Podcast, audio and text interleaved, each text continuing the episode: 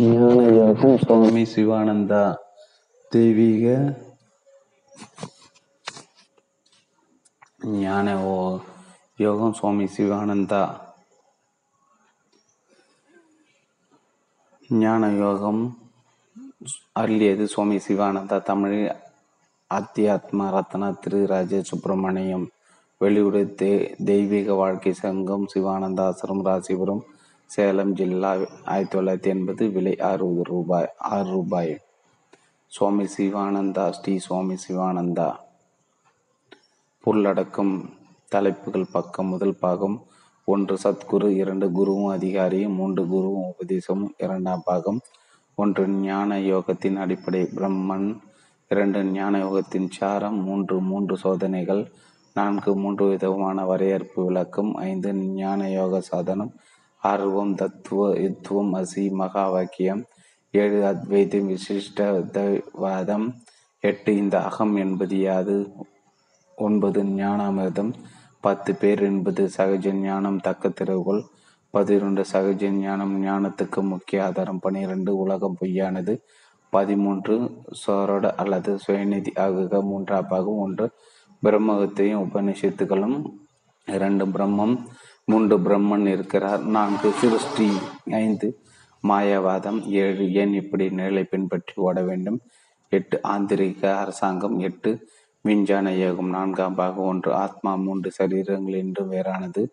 2 ஆத்மா 3 நிலைகளுக்கும் சாட்சி, 3 ஆத்மா பஞ்ச கோஷங்களிலிருந்து வேறுபட்டது, 4 ஆத்மா சத்து சித்து ஆனந்தமாகும், 5 புத்தி யோகம், 6 ஜீவன் முக்தியும் விதேக முக்தியும். 5ஆம் பாகம் 1 தத்துவ ஞானத்தின் அனுபவ காட்சி, 2 மனதின் தத்துவம், 3 விருப்பத்தின் தத்துவம், 4 தூக்கத்தின் தத்துவம், 5 அமுத துளிகள் அனுபந்தம், 1 ரிபுகதை, 2 அனுமானுக்கு ஸ்ரீராமனின் போதைகள், 3 அசோகரின் கதை, 4 உண்மை வைராகியம். ஞான ஓம் ஞான யோகம் புத்தகம் அச்சிட நன்கொடை அளித்த நண்பர்கள்.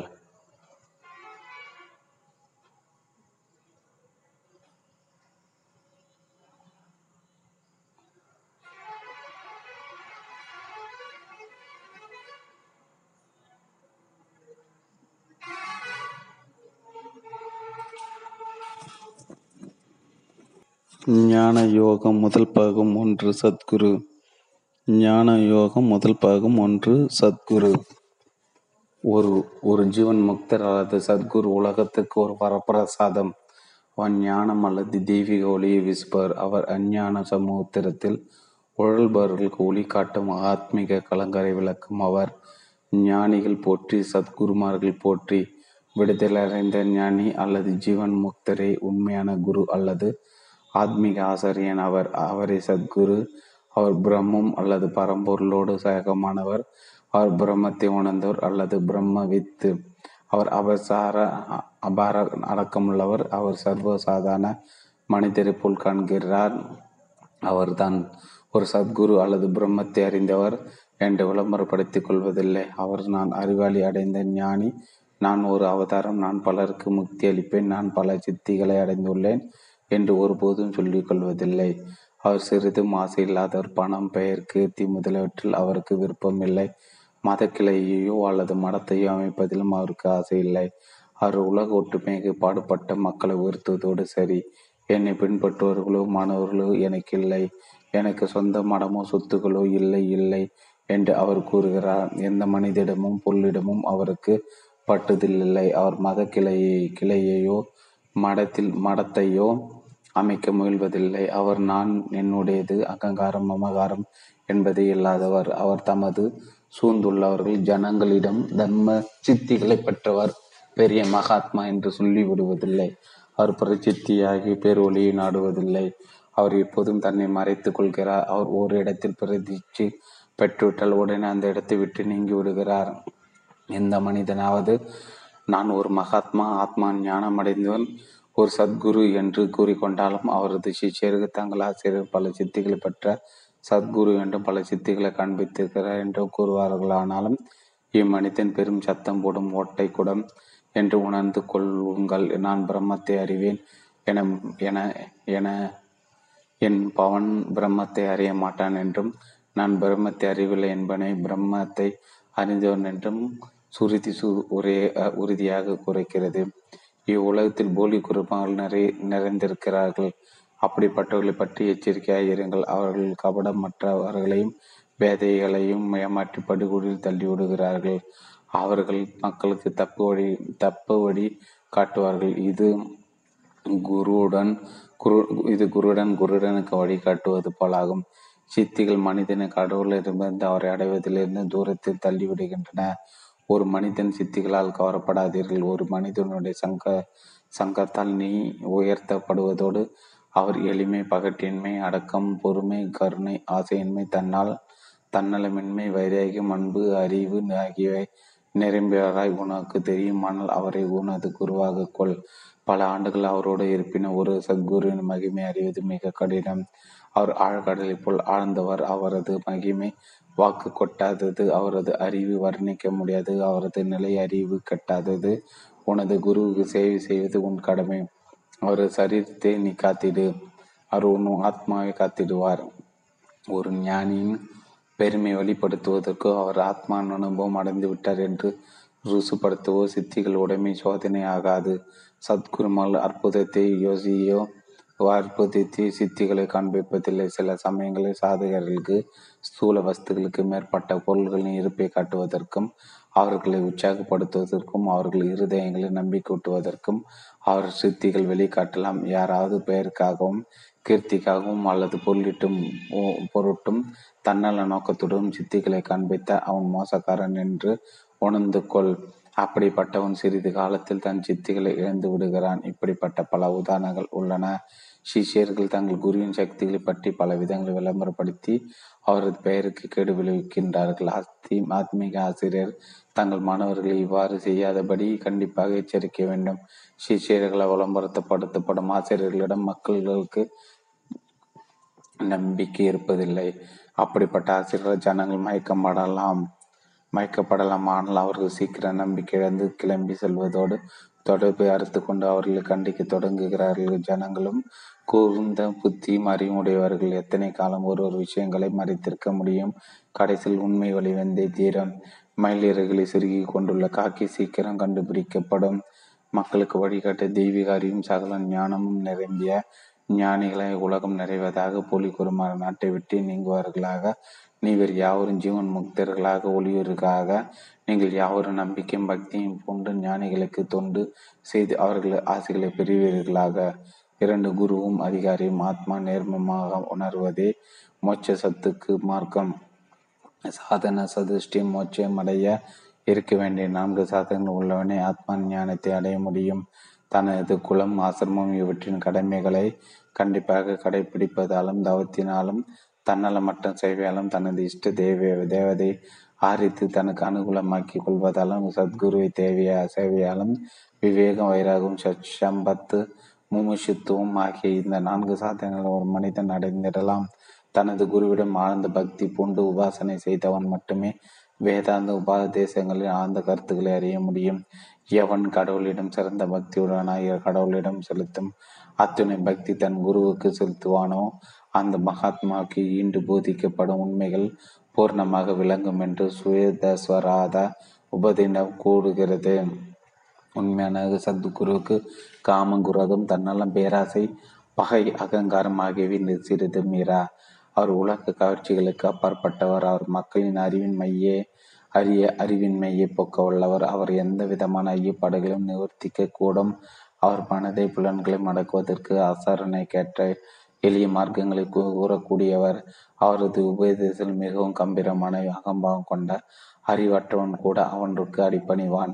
அவர் மாணவர்களை மூச்சு வாயிலுக்கு கொண்டு செல்ல வல்லவர். அவர்களது மார்க்கத்தில் உள்ள தடைகளையும் படுகுடிகளையும் சிக்கல்களையும் அவர் நீக்க வல்லவர். அவர் வேதங்களை கரை கண்டவர், பாவமற்றவர், கருணை கடல், யாவருக்கும் நண்பர், ஆத்மா ஞானம் அடைந்தவரும் வேத நூல்களை உணர்ந்தோருமான ஆசிரியர். அடிக்கமலங்களில் உண்மையை கைப்பற்ற வல்லவனே அமர்ந்திடுவான்.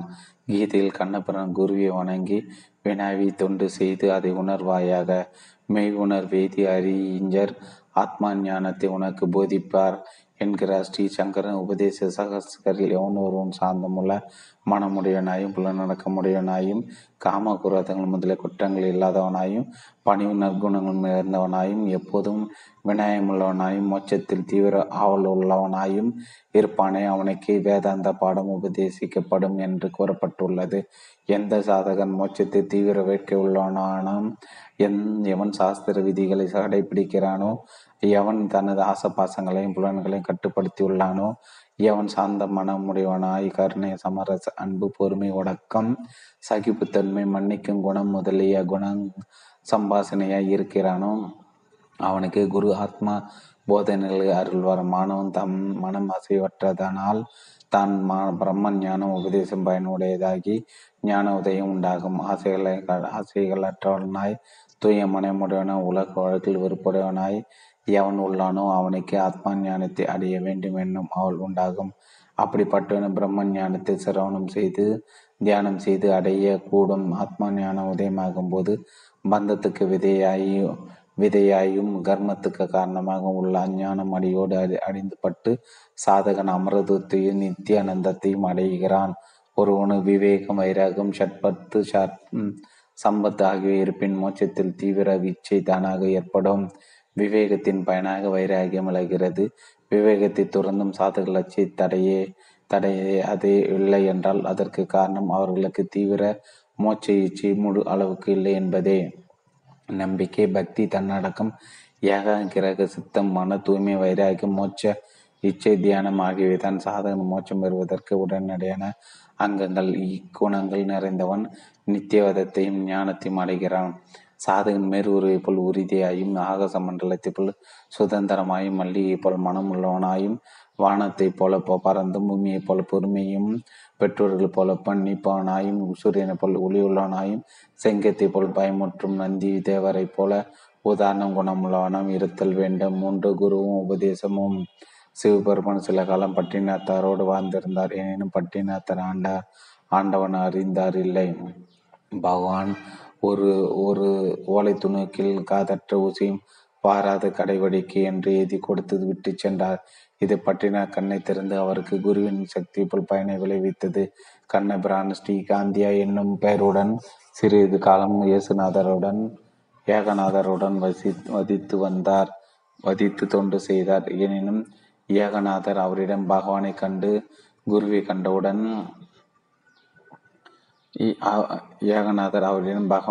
கொள்ளவில்லை. ஆகவே தனது உண்மையான குருவை கண்டவுடன் அறிந்து கொள்வது சாதகனுக்கு கடினமான காரியம். கருணையினால் ஒரு விதமாக அல்லது வேறு விதமாக ஆசிரியர் சாதகனுக்கு காட்சியளிக்கிறார்.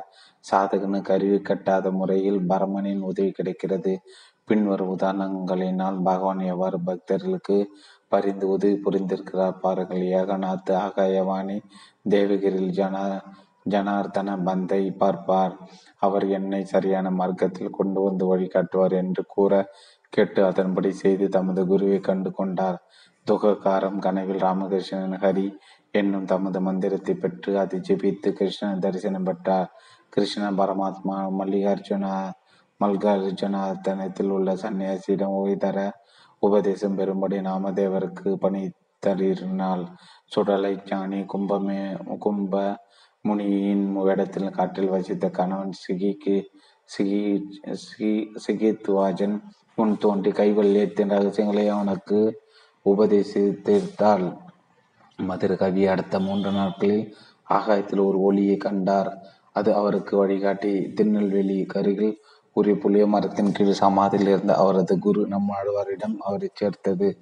வில்வ மங்களர் சிந்தாமணி என்னும் நடனமாதியிடம் மிகுந்த மேகம் கொண்டிருந்தார். அவளே அவளுக்கு குருவானால். துளசிதாசர் ஹனுமானை கண்டு அவர் மூலம் ராம தரிசனம் அடையும்படி கண்ணனுக்கு தெரியாத உருவத்தின் புத்திமதியை போற்றார்.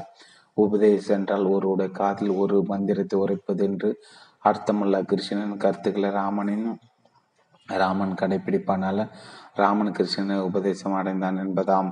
ஒரு ஞானியால் இயற்றப்பட்ட நூல்கள் ஆழ்ந்து படித்த போதனை கருத்தில் கொண்டு ஒரு சாதகன் உண்மை வழியை அனுசரித்தால் அந்த ஞானி அவனுக்கு குருவாவார். ஞான ஆசிரியர்கள் தங்கள் கடிதங்கள், எண்ணங்கள் முதலியவற்றின் மூலம் சாதகர்களுக்கு உபதேசம் அளிக்கக்கூடும். ஒவ்வொரு சாதகனுக்கும் உபதேசம் முறை கட்டாயமாக ஒரே மாதிரி இருக்க வேண்டும் என்பதில்லை. பக்தனுடைய ஆவலுக்கும் பரிபக்குவத்துக்கும் ஏற்றபடி பகவான் தக்க வழிகாட்டி ஏற்படுத்துவார். வாமதேவர் தாயின் கருவில் இருக்கும் போதே ஆத்ம ஞானத்தை அடைந்தார். மீரா கிருஷ்ணாங்கு விக்கிரகத்தை கொண்டு பரவசம் அடைந்தால் நரசிம்ம மேதா ஒரு அற்புதமான விதத்தில் பகவத் போதையில் மூழ்கினார். பாகவதம் 11வது ஸ்கந்தத்தில் பிரித்துள்ளபடி 24 குருமார்கள் மூலம் தத்தாத்திரேயர் பிரம்ம ஞானத்தை அடைந்தார். சில சாதகர்கள் விஷயத்தில் மிதமிஞ்ச புன்னாசையும் பெண்ணாசையும் துருவுக்கு காரணமாகின்றன. இக்கூற்றி அவந்தி பிரமான் வில்வமங்கலர் ஆகிய இருவர் கதைகளை நிரூபிக்கின்றன. பகவத்கீதையில் ததாமி புத்தியோகம் தம் கேனா மாமுதி பயாந்தி தே, அதாவது அவர்களுக்கு நான் புத்தி யோகத்தை அளித்திடுவேன், அதன் மூலம் அவர்கள் என்னை அடைவார்கள் என்று கூறுகிறார். ஸ்ரீ தத்தாத்திரேயர் மிக கூர்மையான புத்தியுடையவர், அதன் மூலம் அவர் ஞானத்தை அடைந்தார். ஜட பரத பிரவிலை சித்தர் இந்திரன் தன் குரு பிரஜாதிபதிக்கு 101 ஆண்டுகள் தொண்டு செய்த பிறகு உபதேசம் பெற முடிந்தது. ஜனக தமது அரசவியலை யாக்கிய வல்கியராலும் அஷ்டவக்கராலும் உபதேசிக்கப்பட்டார். கவித கேது தமது தந்தை உத்ராலாக்காரலால் 9 முறை உபதேசிக்கப்பட்டார். நிவர்த்தி நாதர் திரையும் கேசரவரத்தில் ஒரு புள்ளியால் தாக்கப்பட்டு மத்தியேந்திரநாதரின் சிஷியர் கியானிநாதர் பதில் கோயில் புகுந்தார். ஞானிநாதர் அவருக்கு யோக ரகசியங்களை உபதேசித்தார். உபதேசம் பகவத் பிரேரணையும் ஞானமடைந்தாலும் சாதகனது சுயமுயற்சியின் தீவிரத்தையும் பொறுத்தவை. சரியான தருணத்தில் பகவானின் அருளை அவன் மீது சுரக்கிறது. அப்போது ஆத்மா ஞானத்தின் பொருட்டு அவனது பொறுமையான இடைவிடாத போராட்டம் அதற்கு மேல் அவசியமில்லை. யோகி மிளையரப்பாவை போல் சிலர் தங்கள் ஆசிரியர்கள் கடுமையான சேவை செய்ய வேண்டியிருக்கிறது. சிலருக்கு மின்னல் வீசுவது போல் உபதேசம் கிடைத்து விடுகிறது. இது சாதகனின் ஆத்மா சாதனை முன்னேற்றத்தையும் பொறுத்து. யோகி மிளையரப்பா தமது குரு சேவை காலத்தில் பெரும் போராட்டங்கள் நடத்த வேண்டி வந்தது. அவர் உபதேசம் பெறும் முன் அவனும் மனசும் வீரமும் பராக்கிரமும் வாய்ந்த செயல்களை செய்ய வேண்டியிருந்தது. பண்டை கால ஞானிகளும் முனிவர்களும் தங்கள் மாணவர்களை கடும் சோதனையில் உட்படுத்தி பிறகு தங்கள் நம்பிக்கைக்கு பாத்திரங்களாக ஆக்கி கொண்டார்கள். அவர்கள் இயல்பிலே ஒரு மாணவன் அவர்களுக்கு அருகதை உள்ளானா என்று அறிந்தார்கள்.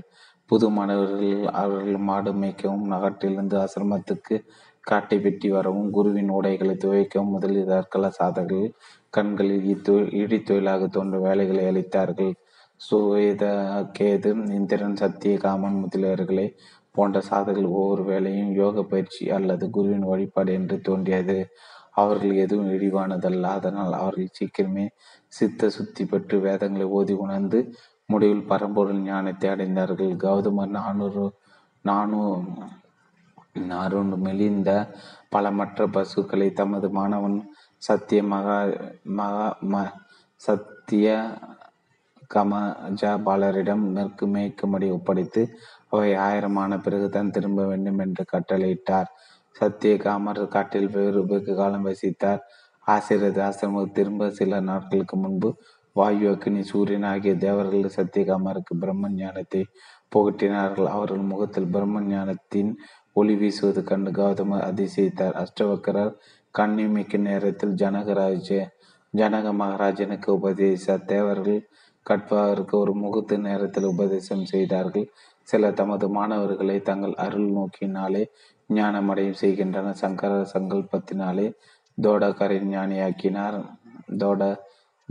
ஞானியாக்கினார். ஆக தெய்வீகாரலை அடைந்து உயர்ந்த ஞான ஆனந்தத்தையும் பேரின்பத்தையும் அடைவது சாதக நாட்டில் பக்குவம் தூய்மை ஆகியவற்றை பொறுத்ததே. எதன் மூலத்தில் ஆத்மீக பரிசோதனைகள் வருவதாயிருந்தாலும் அவற்றை அடைவதற்கு சாதகன் விழிப்பாய் இருக்க வேண்டும். அவனது அஞ்ஞானத்தை நீக்க உதவும் யாவரும் அவனுக்கு வழிகாட்டியே. ஆனால் சாதகனின் ஆத்மீக முன்னேற்றத்தை உறுதிப்படுத்தி அவனது போக்கில் ஊக்கமும் கூர்மையும் உள்ள ஆவல் கொண்டவரே உண்மையான சத்குரு ஆவார். அசேதன பொருள்களிடமிருந்து கூட தத்தாத்திர ஆத்ம ஞானத்தை அடைந்ததை பாருங்கள். சாதகன் சத்குருவின் கிருபைக்கு பாத்திரனாக ஆசைப்படும் முன் அதற்கு அருகதை தேடிக்கொள்ள வேண்டும். சாதகனுக்கு உண்மையான வேட்கை ஏற்பட்டு அருளுக்கு ஏற்றவனாகும் போதுதான் தெய்வீக அருள் அவனுக்கு உண்டாகும். மிசாங்கார் அல்லது மதுசூதான சரஸ்வதி போன்ற ஞானியோ மகானும் சாதகனை அவனோடு எந்த குறிப்பிட்ட மார்க்கத்துக்கு தக்கவனோ அதில் புகுத்தக்கூடும். சாதகனது ஆசையில் சித்து விருத்திகள் ஆற்றல் ஆகியவற்றை குரு ஆழ்ந்து கவனித்து அவனுக்கு எந்த மார்க்கமும் தக்கது என்று தீர்மானிப்பார். அவனது மனம் மாசு நிறைந்திருப்பின் ஆசிரியர் அவனுக்கு பல ஆண்டுகள் தன்னலமற்ற தொண்டு செய்யும்படி கட்டளையிடுவார். பிறகு அவனுக்கு எந்த மார்க்கம் தக்கது என்று கண்டுபிடித்து அவனுக்கு அந்த மார்க்கத்தை உபதேசிப்பார். பக்தன் முனியால் ஒரு பக்தன் பக்தி மார்க்கத்தில் செலுத்தப்படுவான். ஒரு ஞானி வேதாந்த மாணவனுக்கு மகா வாக்கியங்களின் தத்துவத்தை புகட்டுவார். ஒரு கடாய யோகி ராஜயோகி இன்னொருவரை அந்த மார்க்கத்தில் புகுத்த வல்ல பெற்ற பூர்ண ஞானியோ யோகியோ எந்த மார்க்கத்திலும் உபதேசம் அளிக்கக்கூடும். ஞான யோக பாதையில் செல்ல விரும்பும் ஒரு சாதகன் ஒரு பக்த முனிவரிடம் சென்றால் அது அத்வைத வேதாந்தம் ஞானம் அடையாதால் சாதனைகளை வேறு தக்க குருவிடம் உபதேசத்துக்கு அனுப்பலாம். ஆனால் ஒரு ஞானியை பிறப்பிலோ அல்லது முற்பிறப்புகளிலோ சகுன வழிபாட்டின் பலனை ஏற்கனவே உணர்ந்த வருதலின் சாதகனும் பக்தி நெறி காட்டக்கூடும். குருவை சாதகனிடம் கருணை பாவித்து வெளிப்படுத்தினாலன்றி எந்த குறிப்பிட்ட யோகத்தால் அவர் பூர்ணத்துவத்தை அடைந்தார் என்று உணர்த்துவது மிகவும் கடினம். தான் அதிக பிரசங்கி என்று கருதப்படும் கூடும் என்ற அச்சத்தால் எந்த சாதகனும் தனது குருவிடம் தைரியமாக இக்கேள்வி கேட்க மாட்டான். முற்போக்குகளை சாதகர்களை தவிர ஏனையோர் நீண்ட காலம் ஆசிரியருக்கு பொறுமையாக தொண்டு செய்த பிறகு அருள் அடைய கூடும். குரு சிஷ்யர் இருவரும் ஒருவர் மற்றவரின் இயல்பு நன்கு உணர்தல் வேண்டும். சிஷ்யனுக்கு தனது குருவின் லட்சியங்களையும் கொள்கைகளையும் பூர்ணமாக உணரக்கூடிய ஆற்றல் வேண்டும். குருவும் தமது சிஷ்யனின் தவறுகளையும் குணக்குறைகளையும் கண்டு உணர வேண்டும். சாதகனின் ஆந்திரக இயல்பை ஆழ்ந்து அறிவதற்கு குருவுக்கு வாய்ப்பு அளிக்கப்பட வேண்டும். சிஷ்யன் தன் குருவின் முன்னர் தனது பலவீனத்தையும் குறைகளும் திறந்து காட்ட வேண்டும். குருவினால் கஷ்டங்களின் மூலம் பற்பல விதங்களில் சோதனை செய்யப்படுவதற்கு உட்படுதல் வேண்டும். அப்போது தான் குருவுக்கு சிஷியனிடம் பூர்ண நம்பிக்கை ஏற்படும்.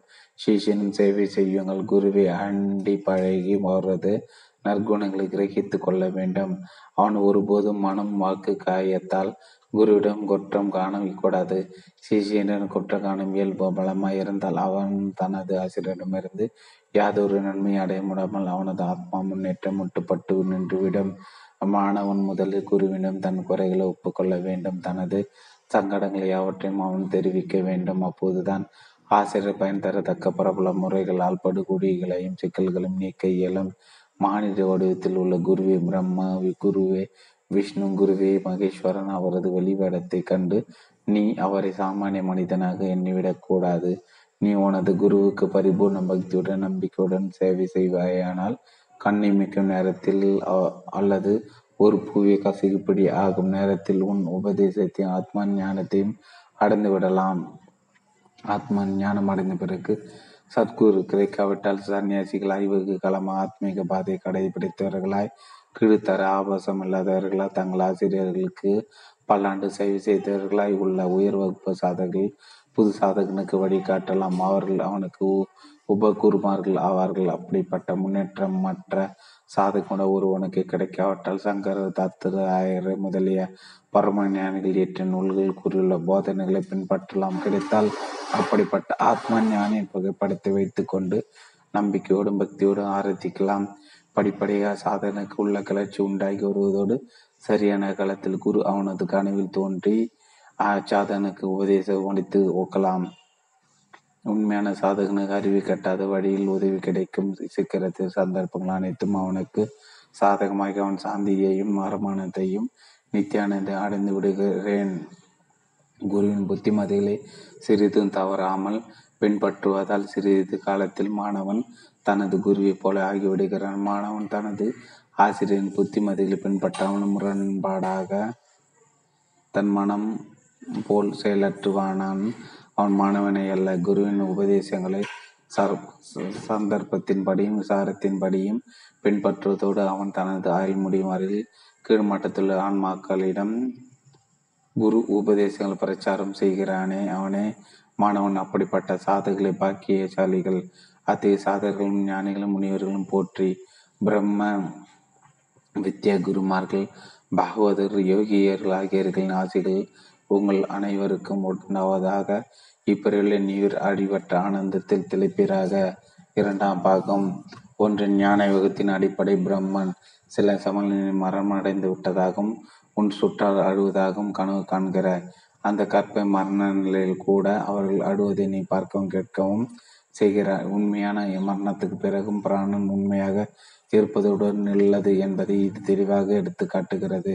இதில் சூரிய சரீரம் கண்ட பிறகு நீ இருந்து கொண்டுதான் இருக்கிறாய். அந்த இருப்பை ஆத்மா அல்லது பெரிய நானாகும்.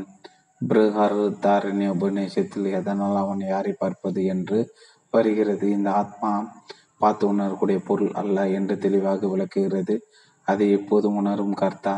செய்பவனும் இல்லை, செயல்படுவன் பொருளும் இல்லை, கருவும் இல்லை. ஸ்தூல உலகத்தில் மட்டும் பார்ப்பவன் பார்வை, பார்க்கும் பொருள் ஆகிய மூன்று அல்லது திருப்படி உள்ளது. அறிபவன் யார்?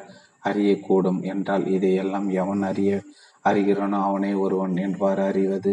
பார்க்கும் தொழிலை பார்ப்பவனை நாம் பார்க்க முடியாது, கேட்கும் தொழிலை கேட்பவனை நாம் கேட்க முடியாது, அறியும் தொழிலை அறிபவனை நாம் அறிய முடியாது, ஞானத்தை உணர்ந்தனை நாம் உணர முடியாது.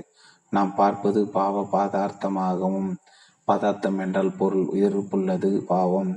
அது மிக மிக பெரியது, அது மிக மிக இனியது. லண்டன் மிக மிக பெரிய நகரம் என்று நாம் சொல்லும்போது இந்த மிக என்பது அப பதார்த்தத்தை காட்டுகிறது.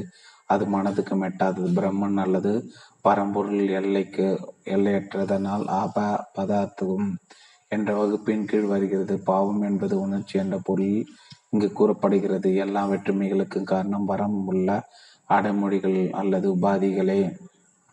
இவ்வுபாதிகளே மாயையானவை, அதாவது பொய்யானவை. ஆகியவைகளால் ஏற்படும் வெற்றுமைகளும் பொய்யேயாம். எனவே இரண்டற்ற ஒன்றாய் கடைசியில் மிகுந்து நிற்பது பிரம்மன் மட்டுமே.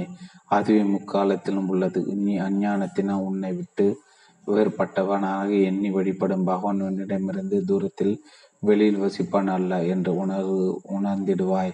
உனது இருதய அறையில் வசிக்கும் ஆத்மாவே அவன்.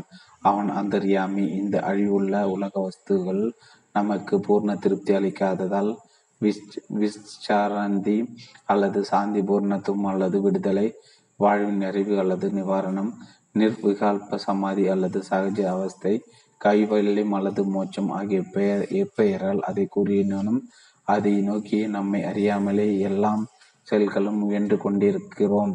காலடி வைப்பது ஒவ்வொன்றும் சச்சிதானத்தை, பிரம்மத்தை நோக்கியே. ஒரு போக்கிரி அல்லது நாடோடி கூட பிரம்மத்தின் அடிவற்ற நகரத்தை நோக்கி முன்னேறி கொண்டிருக்கிறான். ஆனால் சுற்றி வளர்த்த கோணலான பாதை மூலம் செல்கிறான். மாயையும் அவித்தையும் அடுக்கப்படிந்ததால் கண்ணாடி மங்களாய் விடுவது போல் ஞானம் அவித்தையால் மறைக்கப்பட்டிருக்கிறது. அதனால் தான் எல்லா ஜனங்களும் மயக்கமடைந்திருக்கிறார்கள். அவர்கள் பொய்யான பொருள்களோடு ஒட்டி கொண்டு சரீரத்தை தூய ஆத்மாவாக தவறாக எண்ணுகிறார்கள். அவர்கள் இந்த ஞாம ரூபமுள்ள மாய உலகம் முழுவதும் உண்மையானது என்று நினைக்கிறார்கள். குணங்கள் சமநிலையில் இருக்கும்போது தூங்கும் அல்லது ஒடுங்கும் நிலையில் உள்ள பிரபஞ்சம், மூல பிரகிருதி அல்லது மகா சுசுப்தி எனப்படும் குணங்கள் கலக்கம் அடையும் போது மூலகிருதி, மாய, அவித்தை, தபச முதலிய வெவ்வேறு பெயர்களை அடைகிறது. பிரம்மத்துக்கு ஆதி அந்தமில்லை, மாயைக்கு மாதி இல்லை, ஆனால் அந்தம் உண்டு. ஒருவன் ஆத்ம ஞானத்தை அடைந்தவுடன் மாயை மறைகிறது. வைராகியம் நண்பா, என் வீணாக நகைக்கிறாய். உண்மையில் நீ அழுவதற்கு காரணம் உள்ளதே. நீ இவ்வாழ்க்கையை மூட மகிழ்ச்சியிலும் இழிந்த இன்பங்களிலும் வீணாக்கிவிட்டாய். நீ பற்பல பாவ செயல்களை செய்துள்ள உனது இயல்பை மேம்படுத்த நீ யாதும் செய்தது இல்லை. உனக்கு தெளிவான மனசாட்சி இல்லை. உன் இருதயம் எல்லா விதமான அடுக்குகளாலும் நிறைந்திருக்கிறது. உனக்கு மன சாந்தி இல்லை. சிற்றின்பங்கள் யாவும் உன்னை கடைந்து கொண்டாடி கொட்டி முடிவில் மாய செய்யும் என்பதை நினைவில் வை. கீதை அத்தியாயம் இன்புலன்களும் விசேஷங்களும் கூடுதல் உண்டாகும். இன்பம் முதலில் அமிர்தத்தை கொப்பவாகவும் இறுதியில் விஷயத்தை போலும் உள்ளது என்று கூறப்பட்டிருக்கிறது. இப்போது உன் கண்களை திறந்து பார், நற்கர்மங்களை செய், அறிஞர்களின் கூட்டுறவை நாடு, பகவானை நினைவு கூறு, தியானத்தை செய், புதிய சிறந்த வாழ்வை அடைந்திடுவாய். வைராகியம் என்பது கேவலம் அந்தரகமான நிலையே. ஒரு மனிதன் உலகத்தில் சுகபோகங்கள், பணம், பாக்கியம் முதலோடு இருப்பினும் பூர்ண வைராகியம் போன்றவனாய் இருக்கலாம். இமயத்தின் குகையில் வகிக்கும் ஒரு சாது தனது தண்ட கமண்டலும் கவிபீனங்களில் பற்றுடையவனாயிருக்கலாம். பெரிய ராஜ்யத்தை ஆண்ட போதிலும் ஜனக மகாராஜன் பூர்ண வைராக்கியமுடையவர். அதே போல பகிரத ராஜனும் ராணி சுடலையும் ஒரு ராஜ்யத்தை ஆண்ட போதிலும் பூர்ண வைராக்கியம் கொண்டிருந்தார்கள்.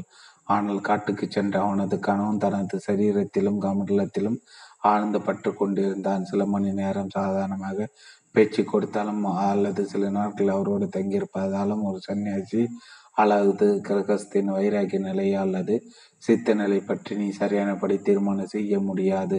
அவரோடு நீண்ட காலம் வசித்து அவரோட அந்தரங்க மனப்பாங்கை கவனிக்க வேண்டும். பொதுவாக ஜனங்கள் பெருந்தவர்கள் செய்கிறார்கள். அவர்கள் வெளி தோற்றத்தில் மயங்கி விடுகிறார்கள். அவர்கள் முதலில் ஒரு ஆடையற்ற சாதுவை பெரிய மகாத்மாவாக கொள்கிறார்கள். பிறகு நெருங்கி பழகி பழகி தங்கள் அபிப்பிராயத்தை மாற்றிக்கொள்கிறார்கள். ஆடை நிற்கமே உண்மையான வைராக்கியமாகாது. வேண்டுவது சித்த நிவாரணமே, அதாவது வாசனைகள் அகம்பாவும் முதலியன அடியோடு அடிக்கப்பட வேண்டும். வெளிவேடங்களை கண்டு மோசம் போகாதீர்கள். மனதை கட்டுப்படுத்து. நீ தூய உணவை உண்டால் உன் மனம் தூய்மையுடையதாகும். உணவின் மிக சூட்சமான சக்தியினால் ஆக்கப்பட்டதை உனக்கு மன தூய்மை உண்டாயின் நீ கடவுள் அல்லது ஆத்மாவினை எப்போது நினைவில் வைத்தால் அவித்தை, காமம், கர்ப்பம், அறிவின்மை, ஆசை செய்கை ஆகிய இருதயத்தின் முடிச்சுகள், இருதய கிராந்திகள் அறுக்கப்பட்டு நீ மோட்சத்தை அடைவாய். எல்லையற்ற எங்கும் நிறைந்த ஆத்மா தனது கற்பனா சக்தியினால் தரித்து கொண்ட உருவமே மனம் எனப்படும். மனது படைக்கும் அழிக்கும். அது தனது கற்பனா சக்தியினால் பிரபஞ்சம் முழுவதையும் படைக்கிறது. அதுவே எல்லா இன்பத் துன்பங்களை உண்டாக்கி அனுபவிக்கிறது. அதுவே பந்தத்துக்கும் முக்திக்கும் காரணம். மனமே அனைத்தும் ஒவ்வொன்றும் அதுவே. அது உனது உண்மை நண்பனும் கெட்ட சத்துருவும் ஆகும். அது பல்வேறு பற்றுதல் உண்டாக்குகிறது. அது பல்வேறு இழிந்த இச்சைகளாலும் அவாக்களினாலும் நிறைந்திருக்கிறது. உயர்ந்த மனது வாழ்வின் தலை சிறந்த குறிக்கோளை அடையும் வழிக்கு உண்மையான புத்திமதிகளை அளிப்பதால் அது அருமையான நண்பனும் உபகாரியமாகும். உயர்ந்த மனம் உனக்கு வழிகாட்டும் குரு. இதன் இனிமையான சிறு குரலை கேட்டு அதன் போதனைகளை மேற்கொள். தூய மனிதன் குரல் கடவுளின் குரலாகும். அதன் நம்ம தகுந்த குரல் அத்தியாயத்தில் ஒரு மனிதன் தன்னால் தன்னை உயர்த்தி கொள்ள வேண்டும். தன்னை தாழ்த்தி கொள்ளக்கூடாது. நிச்சயமாக தானே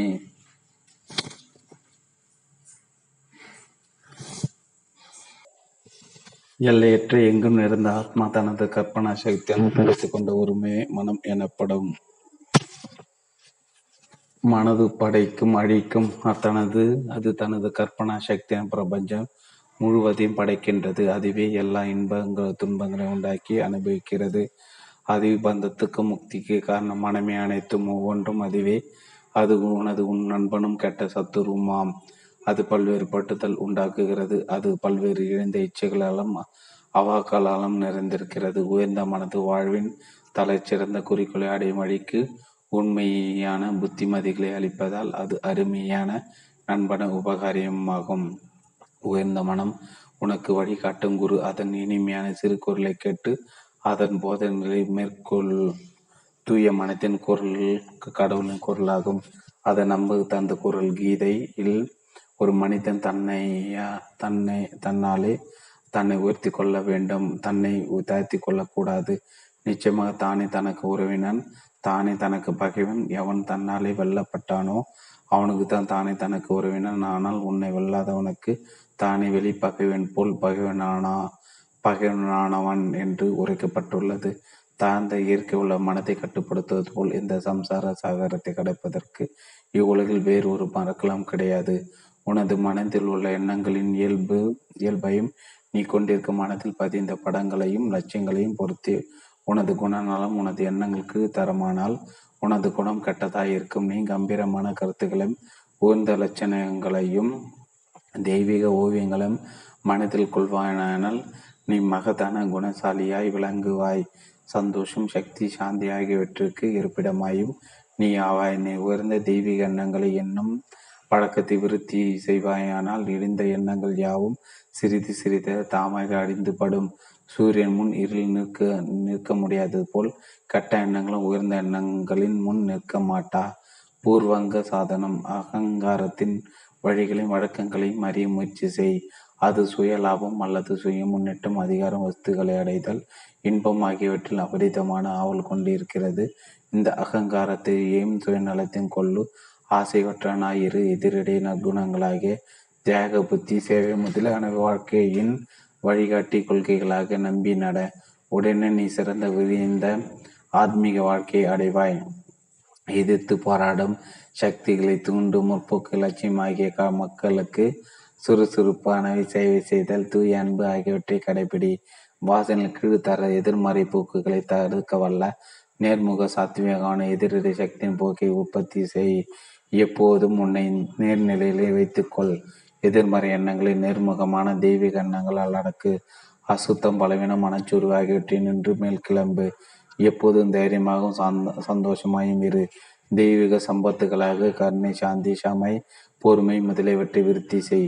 துடுக்கு, அகங்காரி, இருமாப்பு, போகம், காமம் முதலிய அசுர சம்பத்துக்களை ஒளி. நீ அவசியம் பரமானந்தம் அல்லது ஞானத்தை அடைந்தே தீர்வாய். சாதகரில் உங்களிடம் உங்கள் அழிவற்ற ஆத்மாவிடம் அடைக்கலம் புகுங்கள். உங்கள் தீர்மானத்தில் உறுதியாய் இருங்கள். உண்மையும் நேர்மையும் நெறியை பின்பற்றுங்கள். வெடிப்பாக விடாமூச்சு உள்ளவர்களாகவும் இருங்கள். தொந்தரவு கொடுக்கும் இந்திரியங்களை அடக்குங்கள். நாவையும் சந்ததி உண்டாக்கும் உறுப்பையும் கட்டுப்படுத்துங்கள். சம்சார சாகரத்தை கடந்து நீங்கள் அமர்வு தூத்தியும் நித்திய சாந்தியும் ஆனந்தத்தையும் அடைவீர்கள். தியான ஐபிசம் செய்யும் நூதன சாதகர்கள் தினந்தோறும் சில முக்கிய வேதாந்த வாக்கியங்களை அடிக்கடி மனம் செய்ய வேண்டும். அப்போது தான் அவர்கள் சந்தேகங்கள் நீங்கும், நல்வழியில் நிலைத்திடுவீர்கள். அவைகளான ஆரம்பத்திலிருந்து இருப்பு, ஒன்று, இரண்டற்ற ஒன்று. சாந்தோக்கிய உபநிஷத்து ஆரம்பத்தில் இது எல்லாம் ஆத்மா மற்றும் ஒன்று மட்டுமே. ஐந்திரைய உபநிஷத்து காரணம் காரியமின்றி இதுவே பிரம்மம், எல்லாவற்றையும் காணும் இந்த ஆத்மாவே பிரம்மம். பிரகதாரண்ய உபநிஷத்து அந்த அழிவற்ற பிரம்மம். முன்பு மாண்டூக்கிய உபநிஷத்து நிகழ்காலத்தை மட்டுமே உன் கவனத்தில் வை. சண்டதையோ என்னை வரப்போதை சிந்திக்காதே. அப்போதுதான் நீ உண்மையில் சந்தோஷமாக இருப்பாய். கவலைகள், விசாரங்கள், தொல்லைகள் என்று இருப்பாய். நீண்ட ஆயுள் உள்ளவனாகவும் இருப்பாய். விடாமுச்சல் சங்கல்பங்களை நாசம் செய். இடைவிடாமல் சச்சிதானந்தா பிரம்மத்தை தியானித்து ஓய்ந்த புனிதமான பதவி பெறு. சிறந்த முறையில் நீ முன்னேறுவாயாக. மெய் அறிவு அடைந்த நிலையில் நீ பிரம்மானந்த சாகரத்தில் மூழ்கி வாழ்வாயாக. இடைவிடாது அபியாசமின்றி அழிவற்ற ஆத்மாவை அடைதல் இயலாது. ஆகவே அமரது துயின் விடுதலையும் அடைய விரும்புவோன் ஆத்மா அல்லது பிரம்மத்தை வெகு காலம் தியானித்தல் வேண்டும். உண்மையான ஏகாந்த ஸ்தானம் இரண்டாவது இல்லாத ஒன்றையான பிரம்மமே. அங்கு சப்தமாவது வர்ணமாவது கிடையாது. இங்கு யாதொரு தொல்லையும் இல்லை. அப்பியாச ஆரம்பத்தில் உனது ஒரே துணை பிரம்மம். ஆழ்ந்த தியானத்திலே நீயே அது ஆகும்போது நீ தனித்து நிற்பாய். சிவகேவா லோகம் ஆத்மா சுத்திக்கு சக்திக்கு உற்பத்தி ஸ்தானம். ஆத்மா அல்லது சக்தியின் உற்பத்தி ஸ்தானத்தை சிந்திப்பதும் சக்தி பலம் வல்லமை ஆகியவற்றை அதிகப்படுத்திக் கொள்வதற்கு பலமான முறையாகும். எங்கும் பரந்த தூய அடிவற்ற சச்சிதானந்த ஆத்மா அல்லது பிரம்மத்தை நீ ஒரு வினாடி சித்திந்தால் கூட அது பரகையாகியால் புண்ணிய நதிகளின் சங்கமையாக தூய திருவேணியில் 1008 முறை முழுவதற்கு ஒப்பாகும். இது உண்மையான மானசீக தீர்த்தன ஸ்தானம். அறிவு அல்லது ஞானத்தில் ஆந்தகரியமான ஸ்தானத்துக்கு ஒப்பிடும்போது சரீர ஸ்தானம் பொருட்டே இல்லை. கடவுள் அல்லது ஆத்மாவே ஞானம், திருப்தி, சாந்தி, சந்தோஷம், சமசிருஷ்டியாகிய மலர்களா ஆராதனை செய். இதுவே உண்மையான வழிபாடாகும். ரோஜா, மல்லிகை முதலிய மலர்கள், சந்தனம், தூபம், இனிப்பு பண்டங்களின் கனிகள் முதலிய காணிகள் ஞானம், திருப்தி முதலிய காணிக்கைகளோடு ஒப்பிடும்போது அற்பமானவை. இப்பொருள்கள் அஞ்ஞானிகளால் அளிக்கப்படும் காணிக்கைகள். உனது இருதய அறைகளில் உறையும் நித்தியமான அழிவற்றை எப்போதும் புனிதமான ஆத்மாவே நீ என்று ஒன்றுபடுத்தி கொள். முயற்சி செய். நான் பரம புனித ஆத்மா என்று எண்ணி உணர்ச்சிக்கொள். இந்த ஒரு எண்ணம் எல்லா தொல்லைகளையும் கற்பனைகளையும் கருத்துகளையும் நீக்கிவிடும். மனது உன்னை மயக்க விரும்புகிறது. இந்த எதிரடை போக்கான எண்ணத்தை தொடங்கு. மனது திருடனை போல் பதுங்கும். ஜாக்கிரதையாக இரு.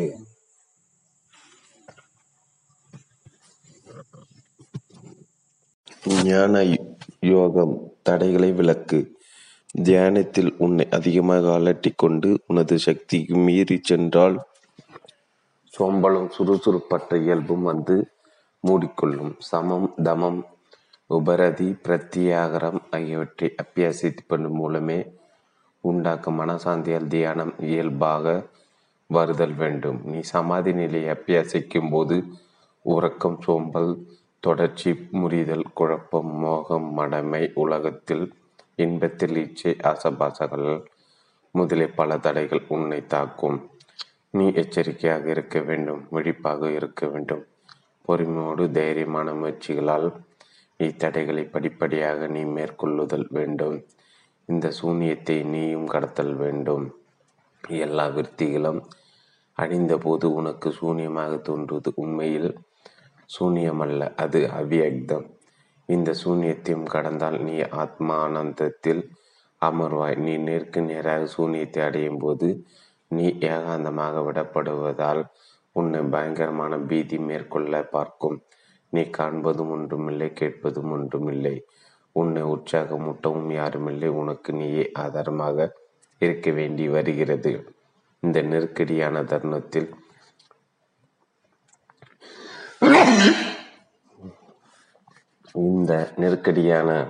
நீ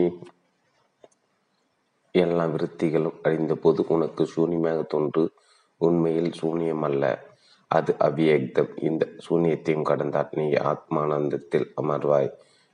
நேருக்கு நேராக சூன்யத்தை அடையும் போது நீ ஏகாந்தமாக விடப்படுவதால் உன்னை பயங்கரமான பீதி மேற்கொள்ள பார்க்கும். நீ காண்பது ஒன்றுமில்லை, கேட்பது ஒன்றுமில்லை, உன்னை உற்சாகமூட்டவும் யாருமில்லை. உனக்கு நீயே ஆதாரமாக இருக்க வேண்டி வருகிறது. இந்த நெருக்கடியான தருணத்தில் சமயோசித புத்தி அவசியமாக உள்ளது. உன்னுள்ளிருந்து தைரியத்தையும் பலத்தையும் உண்டு பண்ணிக்கொள். ஊத்தலாக ரிஷி கூட இந்த சூன்ய நிலையை கடக்கும்போது வெகு கஷ்டத்தை அடைந்தார். தீவிர தீர்மானமும் இரும்பும் நெஞ்சமும் படைத்த பூமா முன் எந்த தடையும் நிற்க மாட்டாது. அவ்வியத்தை அடைந்த பிறகு சில சாதகர்கள் தங்கள் சாதனத்தை நிறுத்தி விடுகிறார்கள். தாங்கள் உயர்ந்த லட்சியத்தை அடைந்து விட்டதாக தவறுதலாய் கற்பனை கொள்கிறார்கள். இது வருந்தத்தக்க தவறு. அவர்கள் தங்கள் அவ்வியத்தில் ஆழ்த்தி கொண்டு பிரகிருதி லயர்களாகின்றனர். பிரகிருதி லயர்கள் சில சக்திகளோடு இவ்வுலகில் திரும்பவும் பிறக்கிறார்கள். இந்த அவ்வியக்தம் அல்லது வெளிப்படாத பிரகிருதியை கடந்து நீ அப்பால் செல்ல முயல வேண்டும். அப்போது நீ பூமா அல்லது பரபிரம்மத்தை அடைந்திடுவாய். வாசனைகள் பல பொருந்தியவை. புலன்களும் மனமும் முரட்டுத்தனமும் மும்புறமானவை. திரும்ப திரும்ப போர் நடத்தி வெற்றி பெற வேண்டும். அதனால் தான் கடோபநிஷத்தில் ஆத்மீக பாதையை கத்தி வெட்டு பாதை என்று சொல்லப்பட்டுள்ளது. இந்த கத்தி வெட்டு பாதையில் கூட பலமான மன உறுதியும் இரும்பு தீர்மானமும் உள்ள மனிதனுக்கு யாதொரு துன்பமும் இல்லை. ஒவ்வொரு படியிலும் உள்ளிருந்து பலம் வருகிறது. ஆத்மா ஞானத்தை அடைவதற்கு கடுந்தவமும் உடலை சித்திரவதை செய்து கொள்வதும் அவசியமல்ல. எப்போது மத்திய மார்க்கத்தை கை கொள்ள வேண்டும். அதிகமாக பட்டினி கிடத்தால் பலக்குறைவு உண்டாகி சுறுசுறுப்பான ஆத்மீக சாதனத்தை தடுக்கிறது. இடையிடையே நீ லேசான உபவாசங்களை மேற்கொள்ளலாம். ஞாயிறு தினங்களும் ஏகாதசி தினங்களும் பாலும் பழமும் சாப்பிடு. நீதிநெறி பண்பாடு முதன்மையான அவசியம். சித்திகளை அடைவதில் அவள் அளிக்கப்பட வேண்டும். சித்திகள் அதிக ஆர்வம் உள்ளவன் இன்னும் மாயின் அதிகாரத்தில் உள்ளவன். இந்த ஆர்வம் அழிந்தால்தான் மாணவன் ஞானம் அல்லது ஆத்மா சாம்ராஜ்யத்தின் எல்லைக்கோட்டில் நுழைகிறான். ஒவ்வொரு மாணவனும் ஆத்மீக தினசரி குறிப்பை வைத்து கொள்ள வேண்டும். அப்போதுதான் குறையில் நிவர்த்திக்கப்பட்டு மனது அடங்கும். ஒவ்வொரு சாதகனின் இருதயத்தில் மனித சமூகத்துக்கு தொண்டு செய்யும் உணர்ச்சி ஆழ பதிந்திருக்க வேண்டும். சாத்விக நற்குணங்களாகிய கருணை, உதாரண குணம், பொறுமை, சமை, பெருந்தன்மை ஆகியவற்றை பெருத்தளவுக்கு விருத்தி செய்ய வேண்டும். யோகாசிரியர்களும் ஞானிகளும் மேற்கூறிய விஷயங்களை பெரிதும் வற்புறுத்துகிறார்கள். எக்காரணத்தாலும் மனம் சோர்வு அடையாதே.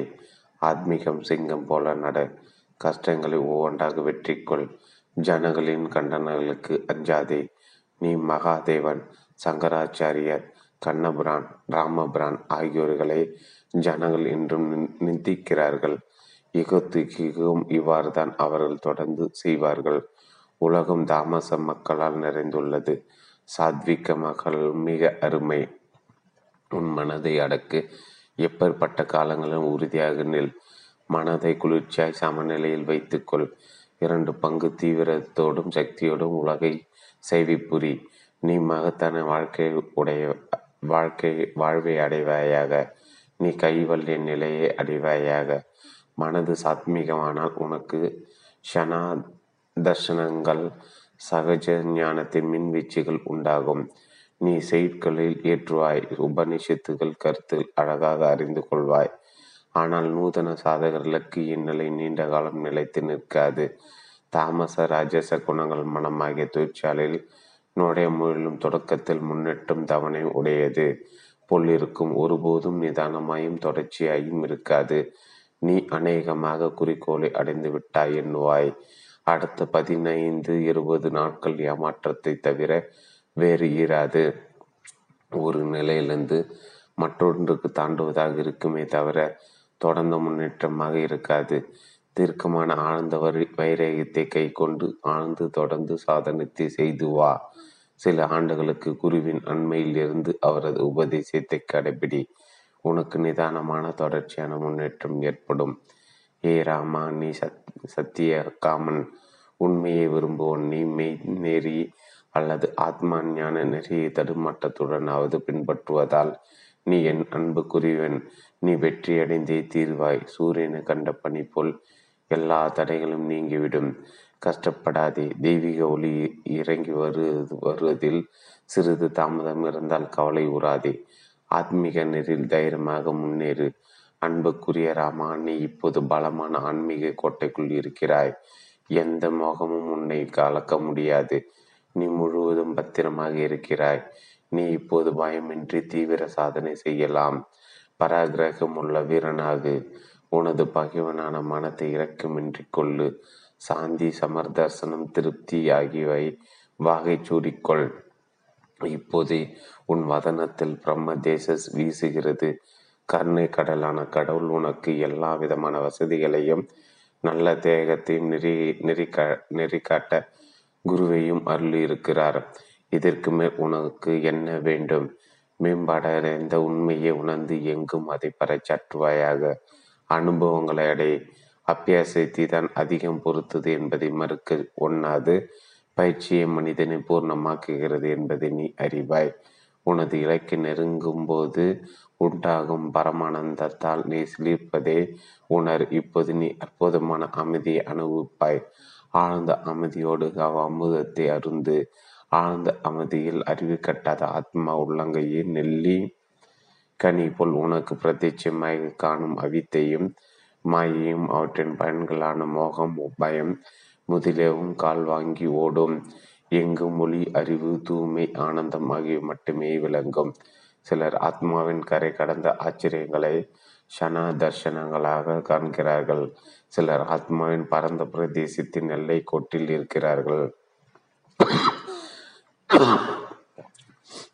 தாத்ரேயர், ஜடாபரதல், வாமதேவர், சதாசிவ பிரம்மம் போன்ற சிலர் பரமானந்த சாக்கரத்தில் ஆழ்ந்து மூழ்கிவிட்டார்கள். எவ்வளவு வாசனைகள், அகங்காரம், மோகம், அத்தியாசம் ஆகவே ஒடுங்குகின்றனவோ அவ்வளோ ஆத்மானந்தம் பெருகும்.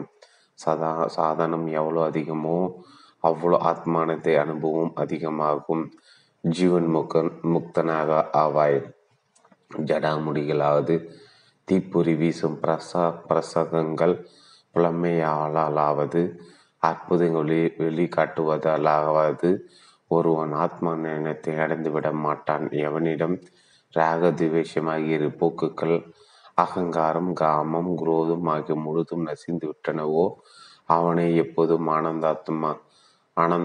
ஆனந்தமாய் இருக்கிறான். அவனே பிரம்மா அல்லது முக்தி பெற்ற ஞானி அல்லது ஜீவன் முக்தன். வாசனைகளும் விஷயங்களில் பற்று முழுவதும் ஒடிந்து நீ அந்த அசையாத நிலை நிற்பாயானால் நீ ஜீவன் முக்தனாக ஆகிவிட்டாய். நீ உனது ஆத்மாவிலே நிலை நிற்பாய். இரண்டற்ற பரம நிலையில் நீ விஸ்ராந்தி பெறுவாய். உனக்கு ஞானக்கண் உண்டாகும். மேகங்கள் இல்லாத போது சூரியன் பிரகாசிப்பதில் போல் அறிவொளி ஒளி மறைவின்றி ஒளி வீசும். நீ ஒருபோதும் எந்த உலகப் பொருளாலும் காட்சி அடைய மாட்டாய். பிரம்மை நின்றும் துக்கத்தில் நின்றும் நீ பூர்ணமாக விடுதலை அடைவாய். இவ்வுலகம் எங்கும் ஆத்மாவை பரவி நிறைந்து உள்ளது என்று பிரத்யட்சமாக உணர்வாய். உன்னிடம் பிரம்ம தேச ஜொலிக்கும். நீ சமதர்சனமும் சலனமற்ற மனமும் உள்ளவனாய் மனது எப்போதும் பிரம்மானந்தால் குளிர்ந்திருப்பதால் இந்திரிய விஷயங்களில் ஆசை உனக்கு அறவே அகலும். திருப்தியும் சாந்தமுள்ள மனதில் நின்று சிந்தும் குளிர்ந்த அமுத தேனை நீ முழுகுவாய். புலன்களும் மனமும் சார்ந்த நிலை அடைந்து புத்தி வேலை செய்வது நின்று தூங்காத தூக்கத்தை நீ அனுபவிக்க முயற்சி செய்வாய். இந்த தூங்காத தூக்கமே மகா நித்திரை அல்லது துரிய நிலை எனப்படும். அது ஜீவாத்மா பரமாத்மா லயித்து உண்டாகும் பூரண அறிவு நிலை. இந்த தூக்கத்தின் நின்று விழிப்பு கிடையாது. இந்த நாம ரூப காட்சி முடிவில் மறைந்து விடுகிறது. 2. ஞான யோகத்தின் சாரம். அஞ்ஞானம் என்றால் என்ன? மாய ஊர்திகளான உடல், உள்ளம், பிராணன், புலன்கள் முதலியவற்று தன்னை ஒன்றுபடுத்தி கொள்வதே அஞ்ஞானம். நான் கர்த்தா, நான் போக்தா, நான் பிராமணன், நான் பிரம்மச்சாரி, இது என்னுடையது, அவன் என் மகன் என்று கூறுவது அஞ்ஞானம். ஞானம் என்றால் என்ன? அபேத தரிசனமே ஞானம். பிரம்மத்தை தன் சொந்த ஆத்மாவாக உணர்வது ஞானம். நான் பிரம்மம், நான் புனிதமானன், எங்கும் பரந்த சைத்தன்யம், நான் அகர்த்தா அபோக்தா, நான் சாட்சி மாத்திரமே என்று காண்பது ஞானம். ஒரே ஆத்மாவை எங்கும் காண்பது ஞானம். பிரம்மமாகிய பரமாத்மா எந்த கர்மங்களுக்கும் கர்த்தா அல்ல, கர்ம பலனை அனுபவிக்கும் போக்தாவும் அல்ல. உலக சிருஷ்டி ஸ்திதி சம்காரம் அவனால் அல்ல. அவை மாயை அல்லது அவித்தையின் செயலே. இம்மாயை சம்சாரம் அல்லது உலக கிராமமாக வெளிப்படும் பகவானின் சொந்த சக்தியே. வரையறற்ற பரப்பு ஒரு குடத்தால் அடைக்கப்பட்ட பரப்பு, குடத்தில் உள்ள நீரில் பிரதிபலிக்கும் பரப்பு ஆகிய 3 வகை பரப்புகள் தோன்றுவது போல் 3 வகையான சைத்தன்யம் அல்லது அறிவு உள்ளது. அவையான வரையறற்ற அறிவு அல்லது பரபிரமும், மாயால் பிரதிபலிக்கும் சைத்தன்யம் அல்லது ஈஸ்வரன், அவைத்தில் பிரதிபலிக்கும் சைத்தியம் அல்லது ஜீவன், புத்தில் பிரதிபலிக்கும் அறிவின் செயலை கர்த்தா என்ற எண்ணமும், ஜீவன் அல்லது ஜீவாத்மா என்ற எண்ணமும், மௌன சாட்சியான எல்லையற்ற பிரம்மத்தின் மீது மூடர்கள் சுமத்தப்படுகிறது. வரையறையற்ற பரப்பு, குடத்தால் அடைக்கப்பட்ட பரப்பு, குடத்தில் பிரதிபலிக்கும் பரப்பு ஆகிய உதாரணம். பிரம்மம் உண்மையில் ஒன்றே, ஆனால் மாயால் 3ஆக தோற்றப்படுகிறது என்று விளக்கவே ஆம். அறிவு பிரதிபலிப்பது என்பது ஒரு தவறான நம்பிக்கை அல்லது கொள்கையே. அது அனாதியான அவித்தி அல்லது ஆரம்பமற்ற அஞ்ஞானத்திலே. பிரம்மத்துக்கு யாதொரு வரமும் இல்லை. வரையறை அளிப்பது அவன் மீது சுமத்துவதே அத்தியாசம் அல்லது கற்பனை. தவம் அசி, அது நீயாக உள்ளாய் என உபனிஷத்து மகா வாக்கியத்தால் பரமாத்மாவும் பிரதிபலித்த ஆத்மா அல்லது ஜீவாத்மாவும் ஒன்று என்பது தீர்மானிக்கப்பட்டுள்ளது. தத்துவம் அசி என்னும் மகா வாக்கியத்தின் மூலம் ஜீவாத்மா பரமாத்மா அபேதமாக ஞானம் உதித்துவிடின் அவித்தி அல்லது ஞானம் அதன் கிளை கொம்புகளோடும் உடன் பிரச்சனைகளும் அழிந்துவிடும். இவ்வாறு சந்தேகமில்லை. பூர்ணத்துவம் அல்லது முக்தி அடைவதற்கு ஆத்ம ஞானம் அல்லது பரம்பொருளை பற்றிய நேரான சகஜ ஞானம் அவசியம். 100 ஜென்மங்களானால் வேத நூல்களை ஓதி மாத்திரத்தில் மோட்சம் கிடைத்து விடாது. மாயை, பிராகிருதி, பிராப்தம் அல்லது அவ்யக்தம் என்று சொல்லப்படும் அது இருப்புகள் அல்லாது, இருப்புள்ளதும் அல்லாது, இல்லாதுமாலும், சத்தும் அல்ல அசத்தும் அல்ல. அது விவரிக்க கொண்டாது. அது ஜத்து, அசத்து, விலாசனம், அனாதி, பாவம், ரூபம், அவிர்வாசனை. ஞானி அல்லது ஜீவன் முக்தனுக்கு சுகமும் இல்லை, துக்கமும் இல்லை, பிறப்பும் இல்லை, இறப்பும் இல்லை. அவன் சம்சார சாகரம் அல்லது உலக வாழ்க்கையை கடந்து பயமற்ற தன்மையும் அழிவற்றதுமான மறுக்கரை அடைந்து விட்டவன். அவன் பிரம்மமாகவே ஆகிவிட்டான். பிரம்ம வித்தை பிரம்மவே பவதி. பிரம்மத்தை அறிந்தவன் பிரம்மாவாக ஆகிவிடுகிறான். இது கருதிகள் அல்லது உபநிஷத்துகள் வற்புறுத்தி கூறுவது. ஞான யோகத்தின் நோக்கம் துவைத பாவத்தை ஒழித்து கட்டி ஜீவாத்மா பரமாத்மா ஐக்கியத்தை நிலைநிறுத்துவதே. இது வேதாந்தம் முழுவதின் திரட்டு. இது எல்லா பாவங்களையும் போக்கி புனிதப்படுத்தும் ஒரு பரம ரகசியம். ஆத்ம ஞானத்தை அடைந்தவன் எல்லா தேவர்களாலும் ஆதரிக்கப்படுகிறான். அவன் யோகிகள் கூட அடைய முடியாத பதவியை அடைந்து விடுகிறான். மூன்று போதனைகள். இவ்வுலகில் ஒரு பொருளை பற்றி பூரவாக அறிந்ததற்கு 3 போதனைகள் அல்லது வடிகள் இருக்கின்றன. அதாவது அதன் குத்து மதிப்பாலும் அதன் விசேஷ குணங்களாலும் அவ்விசேஷ குணங்களை ஆராய்வதாலும் முதல் வடியினால் நாம் அறிய முயலும் பொருளின் பெயரை மட்டும் அறிகிறோம். 2வது நாள் அதன் உண்மையான இயல்பை உணர்கிறோம். 3வது நாள் அப்படிப்பட்ட விசேஷ குணங்களை ஆராய்கிறோம். 2வது சோதனைப்படி ஒரு பொருளின் விசேஷ குணங்கள் அப்பியவியதியாகிய குற்றங்களுக்கு அகப்படாது. ஒரு பொருளை விவரிப்பதில் ஒரு பாகத்தை சேர்க்காமல் விடுவது அவ்வியாப்தி. அதோடு அதிவியாப்தி, மிகைப்படக்கூறல் யாகவும் அசம்பாவும் கூட்டாது. இவ்வாறு குணங்கள் மற்றொன்றில் இருக்கக்கூடாது. குணங்கள் ஒரு இனத்தில் ஒரு பகுதியில் மட்டும் இருந்து மற்றவைகளில் இல்லாவிடில் அது அவ்வியாப்தி ஆகும். உதாரணமாக பசு பழுப்பு நிறமாக இருக்கிறது. இங்கு பசு என்னும் பொருள் அவ்வியாப்தி என்னும் குற்றத்துப்படும். ஏனெனில் பழுப்பு நிறம் என்பது பசுக்களில் ஒரு வகுப்புக்குரியதை தவிர எல்லா பசுகளுக்கும் அல்ல. ஆகவே இவ்வாறு விவரிப்பதால் மட்டும் பசுவே சரியாக அறிய முடியாது. குறிப்பிட்ட குணங்கள் வேறு பொருள்களிலும் காணப்பட்டால் அது அதிவியாப்தி ஆகும். உதாரணம், பசுக்கள் நாற்கால் பிராணிகள். இங்கே பசுகள் மட்டுமின்றி வேறு மிருகங்களும் 4 கால்கள் உடையனவே. ஆகவே இது மிகைப்படக்கூறலாகும். கூறப்பட்ட குணங்கள் அறப்பொருளுக்கு இல்லாமல் போனால் அது அசம்பாவமாகும். உதாரணமாக பசு ஒன்று குழம்பு உடையது. எல்லா பசுகளுக்கு இரட்டை குழம்பே ஒற்றை அல்ல. ஆகவே அசாத்தியமானது. இக்குற்றங்களுக்கு உட்படாதெனில் அதன் குணங்கள் வேறொன்றுக்கும் பொதுவல்ல.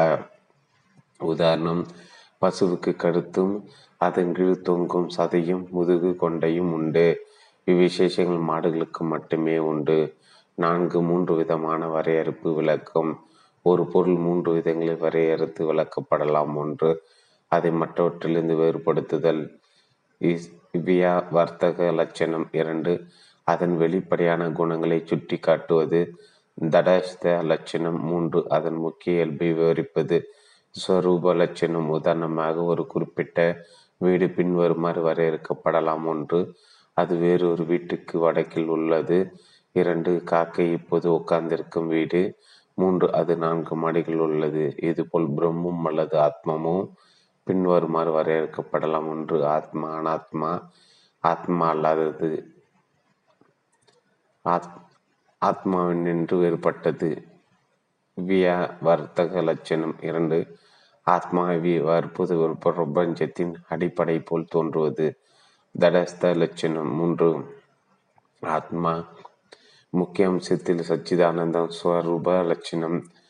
ஆத்மா மறுபடி வேறு விதமாகவும் விளக்கப்படலாம். 1a, ஆத்மா 3 சரீரங்கள் ஸ்தூல சூட்சம காரணத்திலிருந்து வேறுபட்டது. b, ஆத்மா 5 கோஷங்கள் அல்லது 5 கவசங்களிலிருந்து, அதாவது அன்னமய, பிராணமய, மனோமய, விஞ்சனமய, ஆனந்தமயம் வேறுபட்டது, சுய வர்த்தக லட்சணம். 2, ஆத்மா 3 வகை நிலைகளுக்கும் ஜாக்கிரத நிலை, சொப்பன நிலை, சுஷிப்பிதி நிலை, சாட்சியம் போன்றது.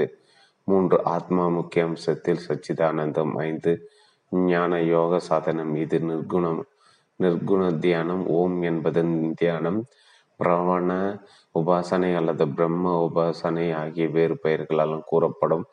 1 வருஷம் நிஷ்காமிய கர்மம் செய்து சித்தத்தை புனிதமாக்கிக்கொள். சித்த சுத்தின் பலன் விவேகம் வைராகியம் பெறுவதே. விவேகம் வைராகியம் சச்சத் சம்பத்து முமுஷுத்துவம் ஆகிய 4 யோகியதைகள் அல்லது சாதனா சதுஷ்டத்தை பிறகு ஒரு சத்குருவை அணுகு. சுரணம், மனனம், நிதித்து யாசனம் ஆகியவற்றை கடைபிடி. கவனமாகவும் விடாவிடாமல் 12 பிராமண உபநிஷத்துக்களும் யோக வாசிஷ்டத்தையும் போது தத்துவத்துவம் அசி என்னும் மகா வாக்கியத்தின் மெய்ப்பொருளை அல்லது லட்சிய அர்த்தத்தை விரிவாக முழுவதும் உணர்ந்து கொள். பிறகு இடைவிடாமல் 24 மணி நேரமும் இந்த மெய்ப்பொருளை சிந்தனை செய். இது பிரம்ம சிந்தனை அல்லது பிரம்ம விசாரம். எந்த உலக எண்ணமும் மனதில் புகவிடாதே. வேதாந்தம் ஞானம் காரணத்தை ஆராய்வதிலே உண்டாய் விடாது.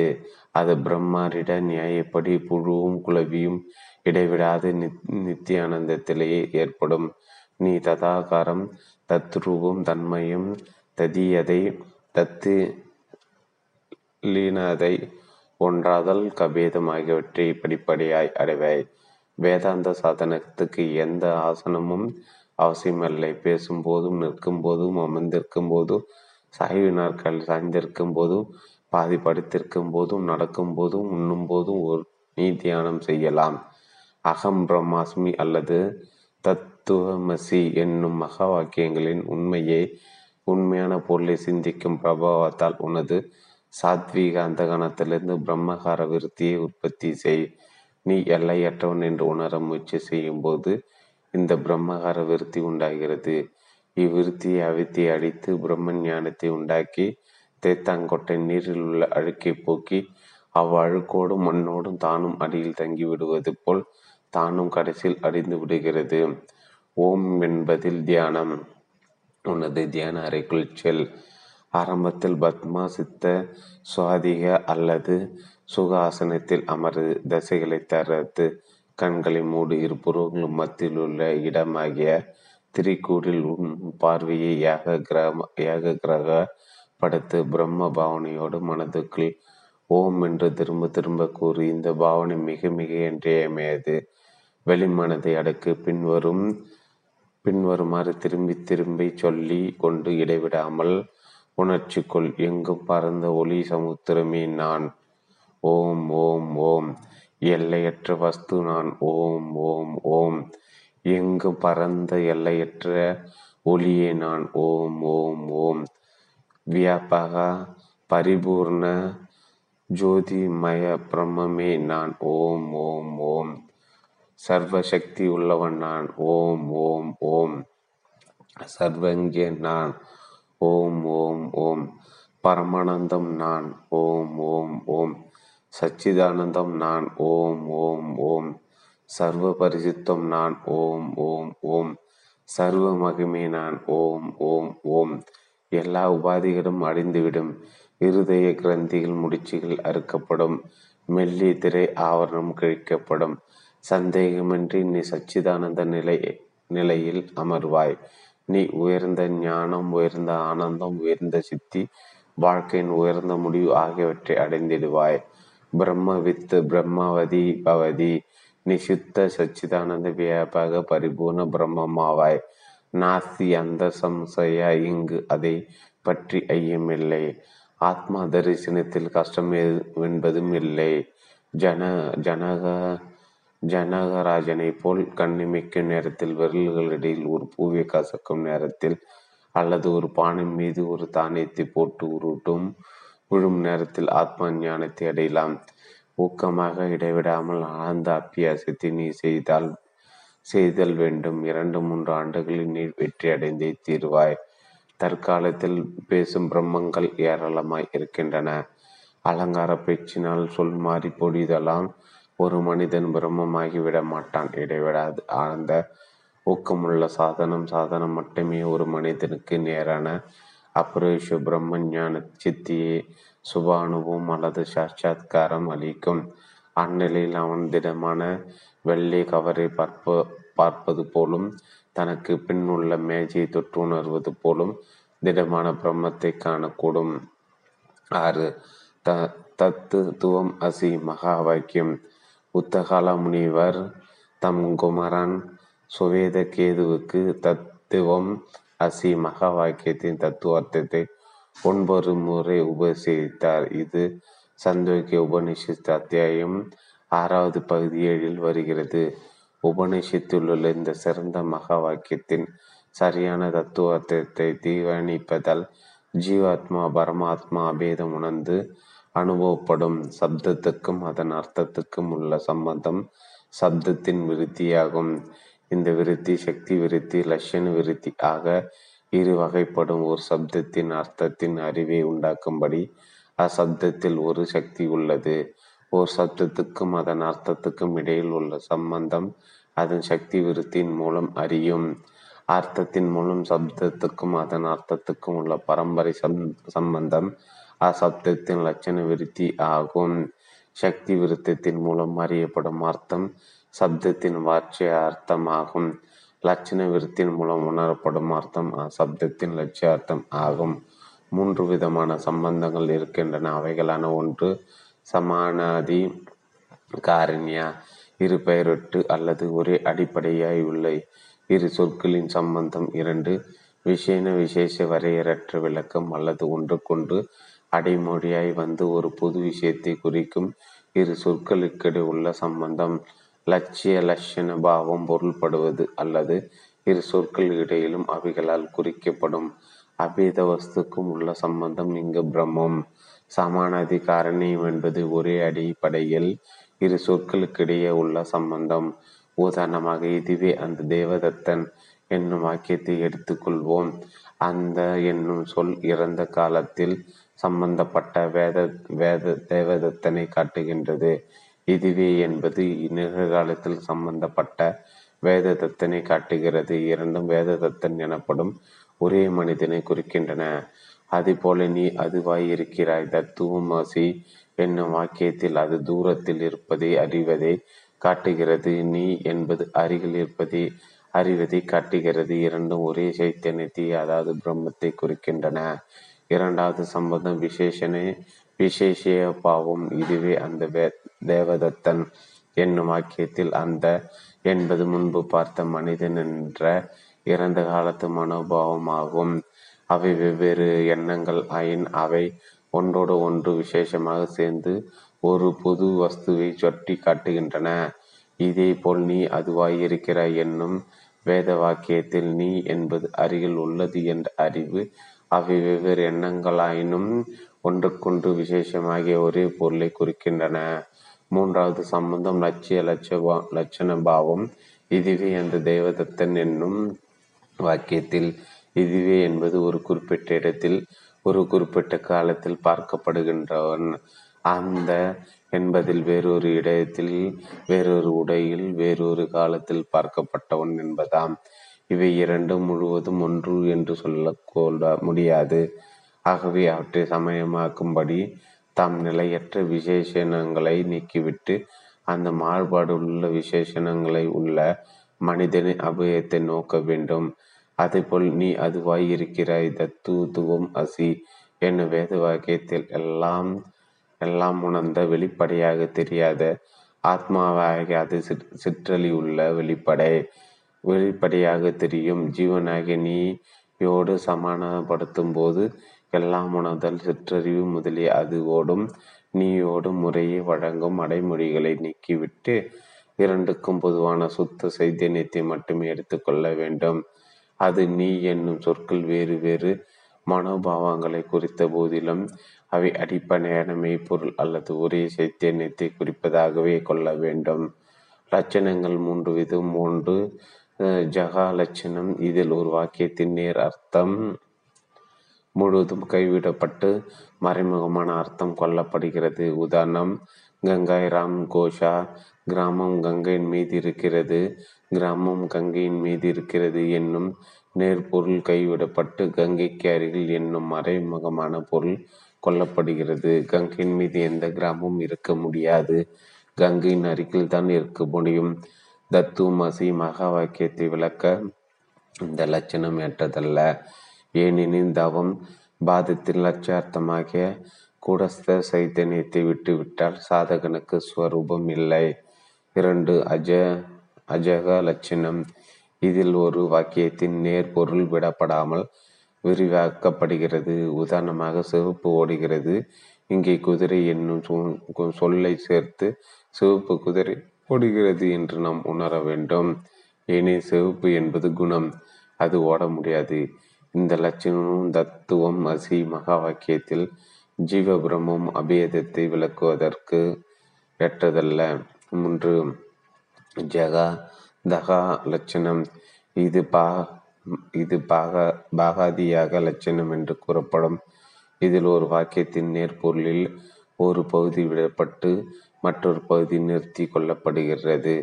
உதாரணமாக, இதுவே அந்த தேவதத்தன் என்பதில் கால தேசங்களை பற்றிய தொடர்புகள் விடப்பட்டு தேவதத்தன் என்ற மனிதன் மட்டும் நிறுத்தி கொள்ளப்படுகிறான்.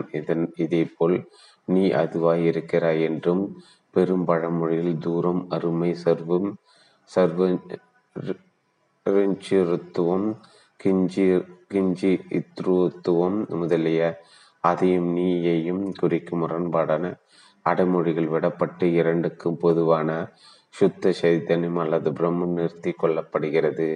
இந்த லட்சணத்தை உபயோகிப்பதால் தான் இவ்வேத வாக்கியத்தின் மெய்ப்பொருள் பெறப்படுகிறது. இந்த லட்சணத்தை கையாள்வதால் ஜீவ பிரம்மம் அபேதம் விளக்கப்படுகிறது.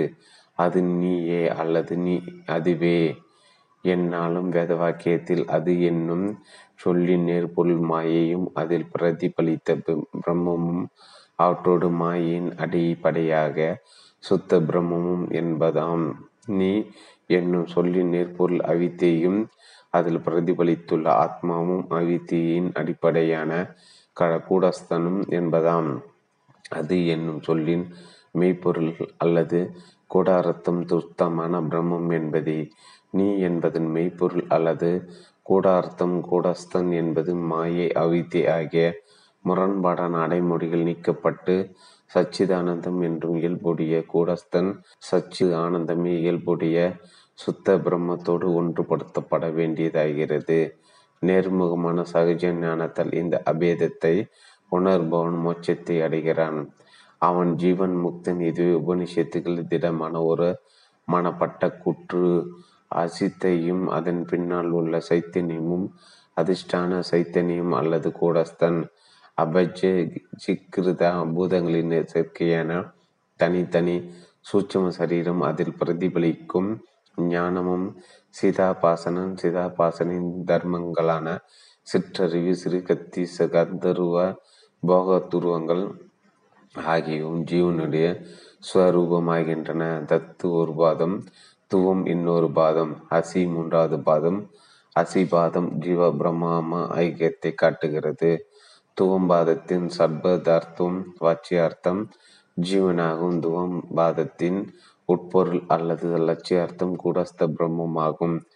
மாயையும் அதன் அதிஷ்டானமும் சத்தியனும் அதாவது சுத்த பிரம்மம் எல்லா சூட்சும சரீரங்களின் தொகுப்பும் சூட்சும பூதங்களில் அபஜீகிருதா சேர்க்கையும் அதில் பிரதிபலித்த ஈஸ்வரன் அந்த ஈஸ்வரின் தர்மமாகிய சர்வஞ்சிருத்திரமும் சர்வசக்தித்துவமும் ஆகிய ஈஸ்வரின் ரூபமாகின்றன. தத் பாதத்தின் சப்தார்த்தம் வாட்சியார்த்தம் ஈஸ்வரன் தத்பாதத்தின் உட்பொருள் லட்சியார்த்தம் சுத்த பிரம்மமாகும். அசிபாதத்தின் ஸ்வரூபம் கூடஸ்தனே பிரம்மம். பிரம்மமே கூடஸ்தன் என்னும் அறிவே கர்ம உபாதி உள்ளவன் ஈஸ்வரன், காரிய உபாதி உள்ளவன் ஜீவன். குட ஆகாசமும் விட்டு ஆகாசமும் குடம் வீடு என்ற உபாதிகள் காரணமாக வேறுபட்ட போதிலும் ஆகாசம் ஒன்றை மண் பாத்திரமும் கண்ணாடி பாத்திரமும் ஆகிய வெவ்வேறு பாத்திரங்களில் திரியறிந்த போதிலும் வெளிச்சம் ஒன்றே. அரசனுக்கு சேனை ஒரே பாத்திரங்கள் வெவ்வேறானதிலும் ஒன்றே. சமுத்திரமும் நீர் தெளியும் அளவில் வேறுபட்டாலும் தண்ணீர் என்று சிருஷ்டி கோணத்தில் பார்க்கினும் ஒன்றே. ஒரே மனிதன் அவனது தந்தைக்கு மகனாயும் பட்டவனுக்கு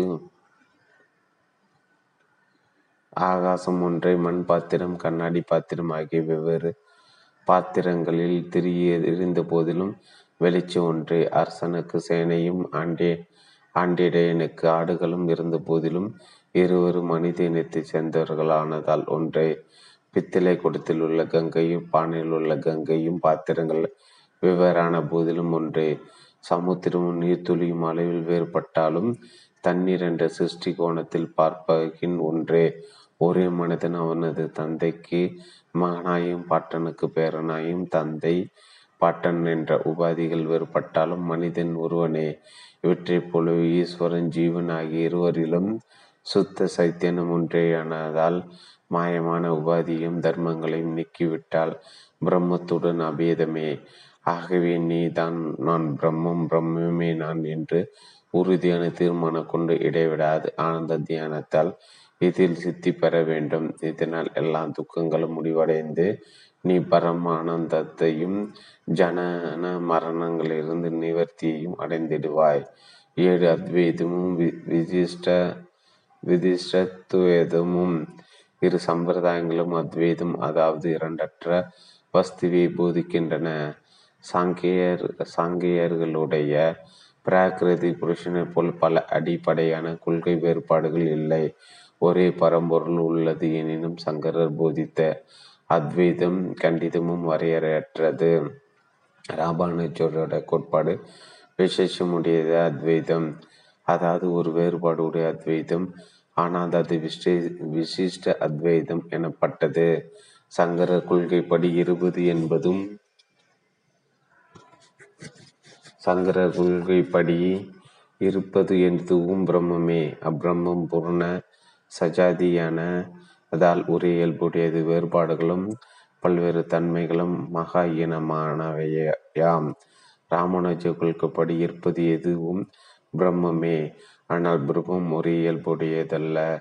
தனக்குள் பல்வேறு தன்மைகளை அடக்கி கொண்டிருப்பதால் பல வேறுபாடுகளை கொண்ட உலகமாக உண்மையில் வெளிப்படுத்தி கொள்கிறது. இருப்புடன் கூடிய பல்வேறு ஸ்தூல உருவங்களும் ஜீவாத்மாக்களும் கூடிய உலகம் பொய்யான மாயை அல்ல. பரமாத்மா குடியிருக்கும் சருமமே சங்கருடைய பிரம்மமும் சரீர சம்பந்தமற்ற குணாதீதமான வஸ்து அல்லாத ஒரே இயல்புள்ள கருத்து மாத்திரமே. அது பொய்யான மாயையோடு சம்பந்தப்பட்டே தோற்றமுள்ள ஈஸ்வரன் ஆகிறது. கண்டிப்பாக கூறுவமிடத்து சங்கரது தோற்றமுள்ள கடவுளே அவரது ஈஸ்வரனே போலி போன்றது. ராமானுஜரது பிரம்மாவோ இவனில் முக்கியத்துவத்தில் சர்வ சக்தியினாய் அவரது சக்தியெல்லாம் நிறந்து உயிர்த்திருக்கும் உண்மையான உலகத்தை ஊகத்தோடு ஆளும் தோற்றமுடைய கடவுள். இவ்வாறு பிரம்மத்துக்கும் ஈஸ்வரனுக்கும் பரம நிர்குணம் என்று அபரம் சகுணம் பிரம்மம் என்றும் வெற்றிமிக்க இடமே இல்லை.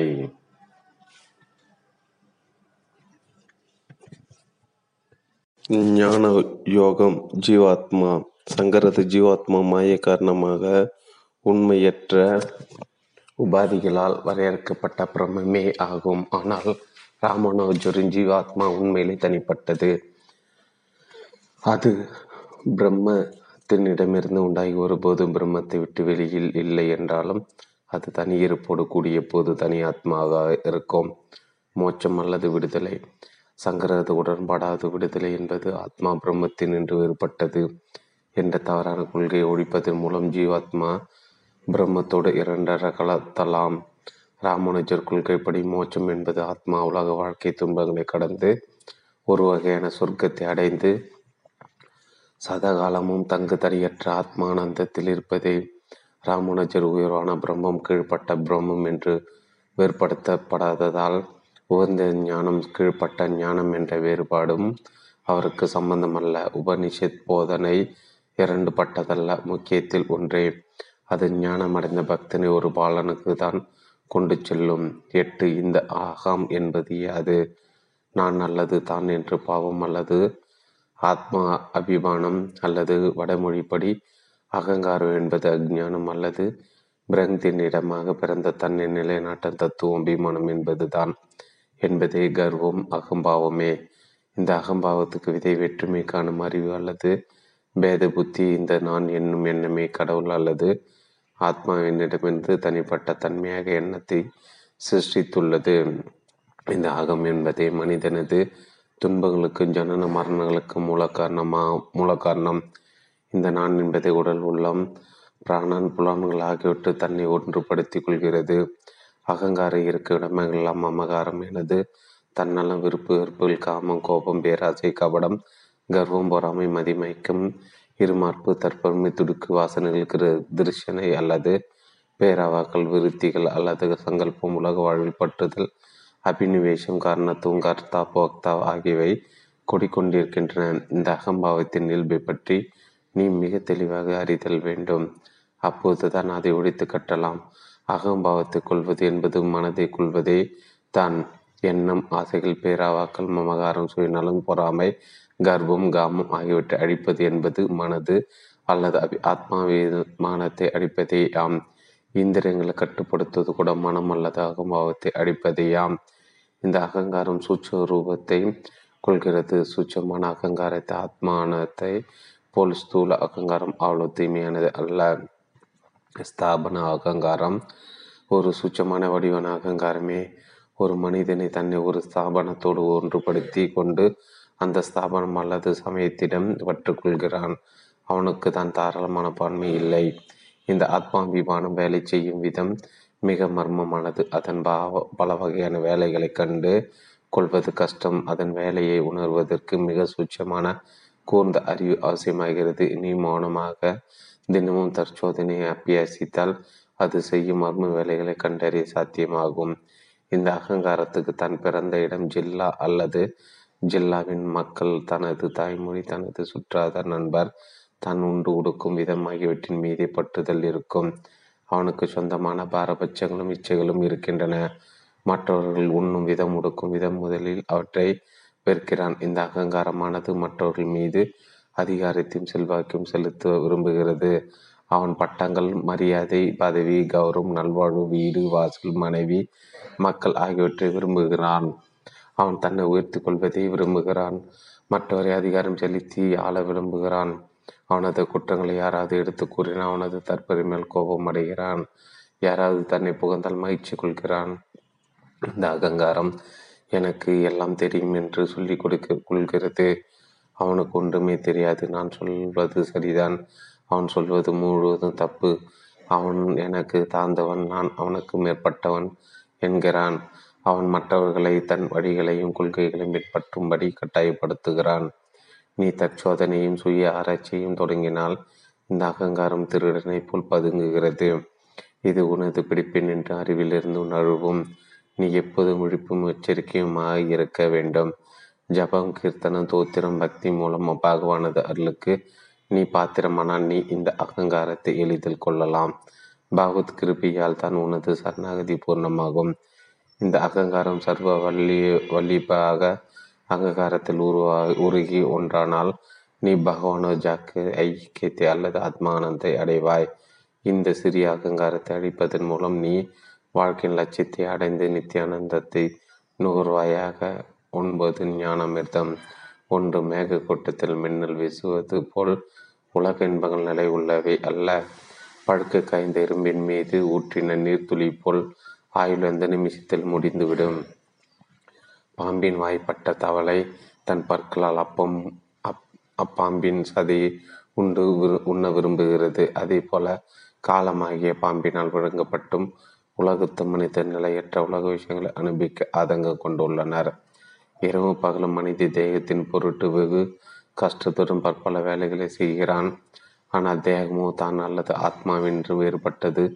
ஆகவே ஈண்டு ஆத்மாவுக்கு என்ன இன்பம் கிடைக்கக்கூடும்?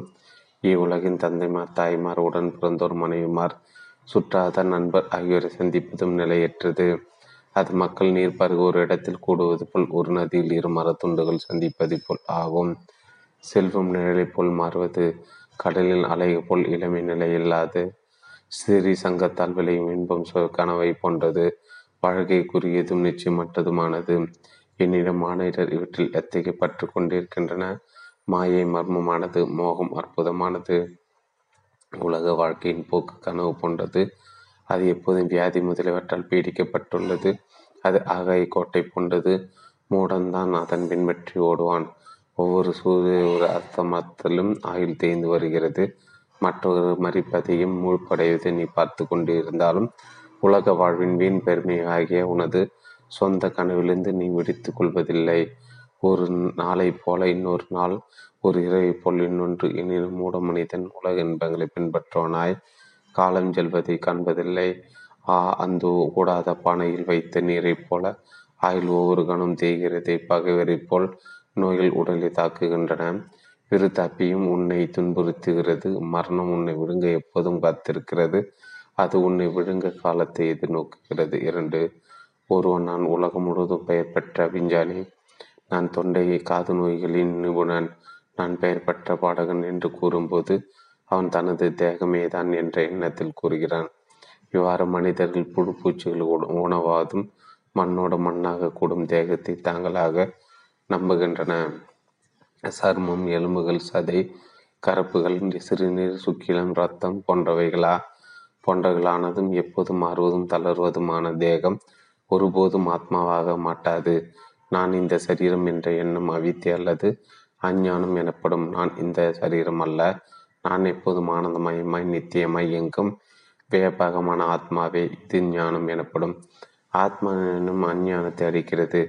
நாம் முடிவான முக்தியை அடைய விரும்பினால் நாம் எப்போதும் பிரம்ம ஞானத்தை அடைவதற்கு முயற்சி செய்ய வேண்டும். ஆசை, காமம், பகை, பொறாமை, பேராவல் ஆகியவை ஞானத்துக்கு சத்துருகள். அவற்றின் பிரபல அளித்தால் மனிதர்கள் தந்தைமார், சகோதரர், நண்பர் முதலியவர்களை கூட கொன்று விடுகின்றன. எல்லா மனக்காய்ச்சலுக்கு மூலம் காமமே காம குணத்தை நாசமாக்கும். ஆகவே காமத்தை கைவிட்டு சுகமாயிரு. இவ்வாறே கோபமும் நமது பெரிய சத்துரு. திருப்தியை சுருக்களாக மலர்பந்தால் சாந்தம் வேண்டியதை அளிக்கும் கல்பக விருட்சம். ஆசை பெருங்கடல். ஷமை அல்லது மன்னிக்கும் இயல்பை வளர்ப்பவனுக்கு பகையில்லை. புத்தியில் ஆத்மா பிரதிபலிப்பது ஜீவன் எனப்படும். பிரம்மம் அல்லது நித்திய வஸ்து உண்மையில் புத்தி முதலியவற்றுக்கு சாட்சி மாத்திரமே. சர்வத்திற்கும் ஆத்மாவான பிரம்மத்திடம் இவ்வுலகம் முழுவதும் அஞ்ஞான வசத்தால் சுமத்தப்பட்டுள்ளது. சுகப்பிரமம் சர்வ வியாபகமாய் எல்லையற்று மிக சூட்சமாக இருப்பதால் உயிர்த்துணரக்கூடிய பொருள் அல்லவர், மாசு மறுவற்றவர், புனிதமானவர். அவர் பரமாத்மா. பல்வேறு கட்டைகளின் உருவ பேதத்தால் நெருப்பு பற்பல உருவங்கள் கொண்டாலும் நெருப்பு ஒன்றை போல், அறிஞர் கண்களில் பஞ்ச கோஷங்கள் போன்றவற்றால் வேறுபடினும் ஒன்றை புலப்படும். ஒரு பரிசுத்தமான ஸ்படிகம் வர்ணம் உள்ள வஸ்துவோடு சேர்ந்து இருப்பதால் தானும் வர்ணமுடையதாக தோன்றுவதுள் பிரம்மம் சேர்ந்துள்ள வஸ்துவால் வேறுபாடு உடையது போல் தோன்றுகிறது. 4. தேகம், புலன்கள், பிராணன், புத்தி ஆகியவற்றின் நின்று வேறுபட்டதாய், சுய பிரகாசம் உள்ளதாய், மாறுதலற்றதாய், நித்தியானந்தமாய், அழிவற்றதாய், சுத்தமானதாய், உருவமற்றதாய் தான் அல்லது ஆத்மா விளங்குகின்றது. தேகம், இந்திரியங்கள், பிராணன் ஆகியவற்றின்று ஆத்மா வேறுபட்டது என்று நீ உணராத வரையில் நீ உலக துக்கங்களை உழன்று மரணத்துக்கு ஆட்பட்டு இருக்க வேண்டியதான். ஆகவே உனது இருதயத்தில் எப்போதும் தேகத்தினின்று தனிப்பட்டதாக ஆத்மாவை தியானம் செய்.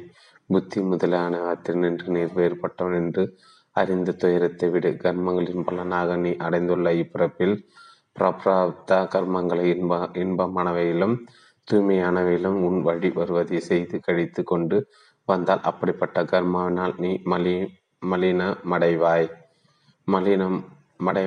வெளிப்படையாக நீ உன்னை காத்தருவாக காட்டிக்கொண்டாலும் உனது ஆந்திரிக இயல்பின் புனிதத்தின் காரணமாய் நீ கர்மாவால் தாக்கப்பட மாட்டாய். நீங்கள் யாவரும் பூர்ணமானவனோ வைரேக நிலை அடைவீர்களோ. நீங்கள் யாவரும் அவர்களது வர்ணாசிரம தர்மப்படி விதிக்கப்பட்ட கடமைகளை நிறைவேற்றி கொண்டே பூர்ணத்துவ நிலையில் அல்லது முடிவான மோட்சத்தை அடைவீர்களாக. நீங்கள் யாவரும் கர்ம தலைகளிலிருந்தும் அதன் பலனாக ஜனன மரணம் சம்சார சக்கரம் ஆகியவற்றினின்று விடுபட்டு தானாக கனிந்து மரத்து நின்று விடும் நெல்லிக்கனி போல மோட்சத்தை அடைவீர்களாக. வேதாந்தமும் பாமர மக்களும் வேதாந்தம் இந்து தத்துவ சாஸ்திரத்தின் ஆன்மீக ஏனியின் உச்சப்படியாகும். பாமர மக்களை ஓரளவில் வேதாந்த உச்சிக்கு கொண்டு வர வேண்டும் என்னும் துடிப்பினால் சில மிதமிஞ்சன உற்சாகம் கொண்ட மத தலைவர்கள் கர்மம், பக்தி ஆகிய முதற்படிகளை புறக்கணித்து விடுகிறார்கள். இதன் தவிர்க்க முடியாத பலனாக பாமர மக்கள் உச்சியையும் அடைவதில்லை, முதல் நிலைகளின் சன தர்சனத்தை கூட காண்பதில்லை. பாமர மக்கள் அத்வைத கருத்தின் சூட்சமத்தையாவது முடிவான அர்த்தத்தையாவது உணர்வதில்லை. அதை தினசரி வாழ்க்கையில் கடைபிடிப்பதும் இல்லை. மத விஷயத்தில் மனம் கொண்ட மக்களின் மிக மிக சிலரை வேதாந்தத்தை வழக்கு கொண்டு வருகின்றன என்பது சாதாரணமாக அனுபவத்தில் வந்த விஷயம். பெரும்பாலோர் புத்தினால் அங்கீகரிப்பதற்கு மேல் செல்வதில்லை. ஒரு சாதகன் ஒரு குறித்த சாதக மார்க்கத்தை கடைபிடித்த பின்பே அவனுக்கு உயர் கருத்தில் உபதேசிக்கப்பட வேண்டும் என்று சாஸ்திரங்கள் விதித்தது. சும்மா வல்ல மிக சிலரே அக்கடுமையான உண்மையான சாதனத்துக்கு அருகர்களானதால் வெகு சிலரை வேதாந்தத்துக்கு பக்குவமானார்கள். பாமர மக்கள் எளிதில் உணரத்தக்க பக்தியையும் கர்மாவையும் அவர்களுக்கு போதிக்க வேண்டும். சுவாமி ராமதீர்த்த வேதாந்தத்தை போதித்தற்காக பரிந்துரான் என்று சொல்லப்படுகிறது. ஏனெனில் தம்முடைய மகத்தான முயற்சிகளுக்கு ஏற்ற கணிசமான பலன் கிடைக்கவில்லை என்று அவர் உணர்ந்தார். சுவாமி விவேகானந்தர் அவர் ஒரு ஆயுட்காலத்தில் பக்தியை புறக்கணித்து வேதாந்தத்தை மிதமின்றி வலியுறுத்தியதற்காக கடுமையாக கண்டிக்கப்பட்ட ஜனங்கள் உண்மைகளை உறுதியாய் தெளிவாகி தெரியும் உண்மைகளை தாங்கள் எளிதில் விலக்கி கொள்ளக்கூடிய விவகாரத்தில் கொண்டு வரக்கூடிய கொள்கைகளை வாழ்க்கையின் விடுகதைகளை விடுவிக்கக்கூடிய எளிய வழிகாட்டிகளை கடவுளின் நன்மை அறியக்கூடிய நிதர்சமான புத்தி கட்டுப்படியான மார்க்கங்களை விரும்புகிறார்கள். வேதாந்தம் என்பது புத்தினால் வாதம் செய்யும் மாயாவிகளுக்கும் சாரமற்ற பண்டிதர்களுக்குமே உரிய விஞ்ஞானம் என்று அவர்களுக்கு படுவதால் அப்போது தினைகள் வறண்ட மணலில் பெய்யும் மழையைப் போல அவர்கள் மனதில் நிற்பதில்லை. பிரயோகமற்ற ஞானத்தை படிப்படியாக அவர்கள் முன் அளிப்பதை விட விவகாரத்துக்குரிய ஒரு அணு அளவு குறிப்பையே அவர்கள் மேலாக கருதுவார்கள். வேதாந்தம் உயர்ந்த கருத்தில் அடங்கியது என்பதிலும் அவை உணரப்பட்டு தினசரி வாழ்க்கையில் கை கொள்ளப்பட வேண்டும் என்பதிலும் சந்தேகமில்லை. ஆனால் அவற்றுக்கு சமமான உயர்வும் தொடர்பும் உள்ள உண்மைகளை ஒருவர் புறக்கணித்தல் வேண்டும் என்பதற்கு அது சாக்காகாது. கீதை வெவ்வேறு மார்க்கங்களை ஒன்றை ஒன்று பூர்த்தி செய்பவி என்பதையும் கர்ப்பம் முக்தி ஞானம் என்பவை போட்டில் கொள்கைகளோ மாற்று கொள்கைகளோ அல்ல, ஒரே லட்சியத்தை அடைய வேண்டிய வெவ்வேறு வழிகள் என்பதையும் ஒப்பற்ற விதையில் விளக்கி காட்டி இருக்கிறது. ஆகவே வேதாந்தத்தை, அதிலும் முக்கியமாக அத்வைத வேதாந்தத்தை, கால வர்த்தமானதை கவனிக்காமல் பிரச்சாரம் செய்வது சல்லடியில் நீரை கொண்டு போதல் போலாகும். வேதாந்தத்தை கண்டவர்களுக்கு போதிக்கக்கூடாது. முழு விவகாரம் ஒரு வட்டமான தொன்னையில் சதுரமான மூலையை புகுத்துவது போலாகும். ஒரு உண்மை எவ்வளோ மகத்தானதோ அவ்வளோ அதை தவறுதலாக செயல்படுத்துவதும் தவறுதலாக அர்த்தம் கொள்வதும் கூட அதை சுற்றி முளைக்கின்றன. எவ்வாறு யோசனையற்ற அரசியல்வாதிகள் தங்கள் சுயநல ஆசைகளை வற்புறுத்தும் பொருட்டு சத்தியாகிரகம் என்னும் ஆயுதத்தை துஷ்பிரயோகம் செய்து வருகிறார்களோ, எவ்வாறு எச்சரிக்கையற்ற காதலர்கள் நிஷ்காமியான அன்பு என்னும் கவசத்தில் மிக வருந்தத்தக்க விபத்தை உண்டாக்குகிறார்களோ, அவ்வாறே பல கோண புத்தியுடைய மனிதர்கள் தங்கள் சொந்த லட்சியங்களுக்காக வேதாந்தமாகிய ஆயுதத்தை பயன்படுத்தி கொள்கிறார்கள். வேதாந்தம் என்னும் கூறிய கத்தி சமர்த்தான ஞானியாகிய வீரர்கள் கையாள தகுந்தது, குழந்தையோ அறிவினானவனோ கையில் எடுக்க தகுந்ததல்ல. தத்துவமசி அகம் பிரம்மாஸ்மி என்னும் வேதாந்த வசனங்கள் விஜயத்தின் கீழ் சில சமயங்கள் தெரிந்தும் சில சமயங்கள் தெரியாமலும் பல பாவ செயல்கள் செய்யப்படுகின்றன. இம்மகா வாக்கியங்களை உண்மை பொருளை அறகுறையாக உணர்ந்து கொண்ட மனிதன் எளிதாக தான் கடவுளை அறிந்தவனாக நடித்து கொண்டு மற்றவர்களை அவ்வாறு எண்ணாமல் தன் அறிவையும் ஆத்மீக உணர்வையும் பற்றி தன்னை மாற்றிக்கொண்டு எண்ணற்ற பாவங்களை செய்கிறான். ஏனெனில் அவன் தான் கர்த்தா அல்ல, தான் செய்யும் கெட்ட விளைவுகளுக்கு சமாதானமாக தான் சாட்சி மாத்திரமே என்று மூடத்தனமாக எண்ணிக்கொள்கிறான். வேதாந்தம் பொறுக்கி எடுத்த சில பேருக்கு மட்டும் போதிக்க தகுந்தது. உதய பாபா பாமரர்களுக்கும் தன் சிஷியர்களுக்கும் பக்தியையும் கர்மத்தையும் போதிக்கிறார். அவர் பொறுக்கி எடுத்த சிலருக்கு மட்டும் வேதாந்தத்தை கற்பிக்கிறார். பக்தர்களை தனது வகுப்புகளில் சேர்ப்பதில்லை. ஒவ்வொரு அறிவாளியான ஆசிரியரும் சிஷியனுடைய மனோபாவத்துக்கு தக்கபடி உபதேசங்களை அளிக்கிறார். வேதாந்தத்தை ஒழுங்கற்ற முறையில் பிரச்சாரம் செய்வதால் எளிதில் விலக முடியாத இடர்களில் ஆசிரியரும் சிஷியர்களும் அடுத்துவிடும்.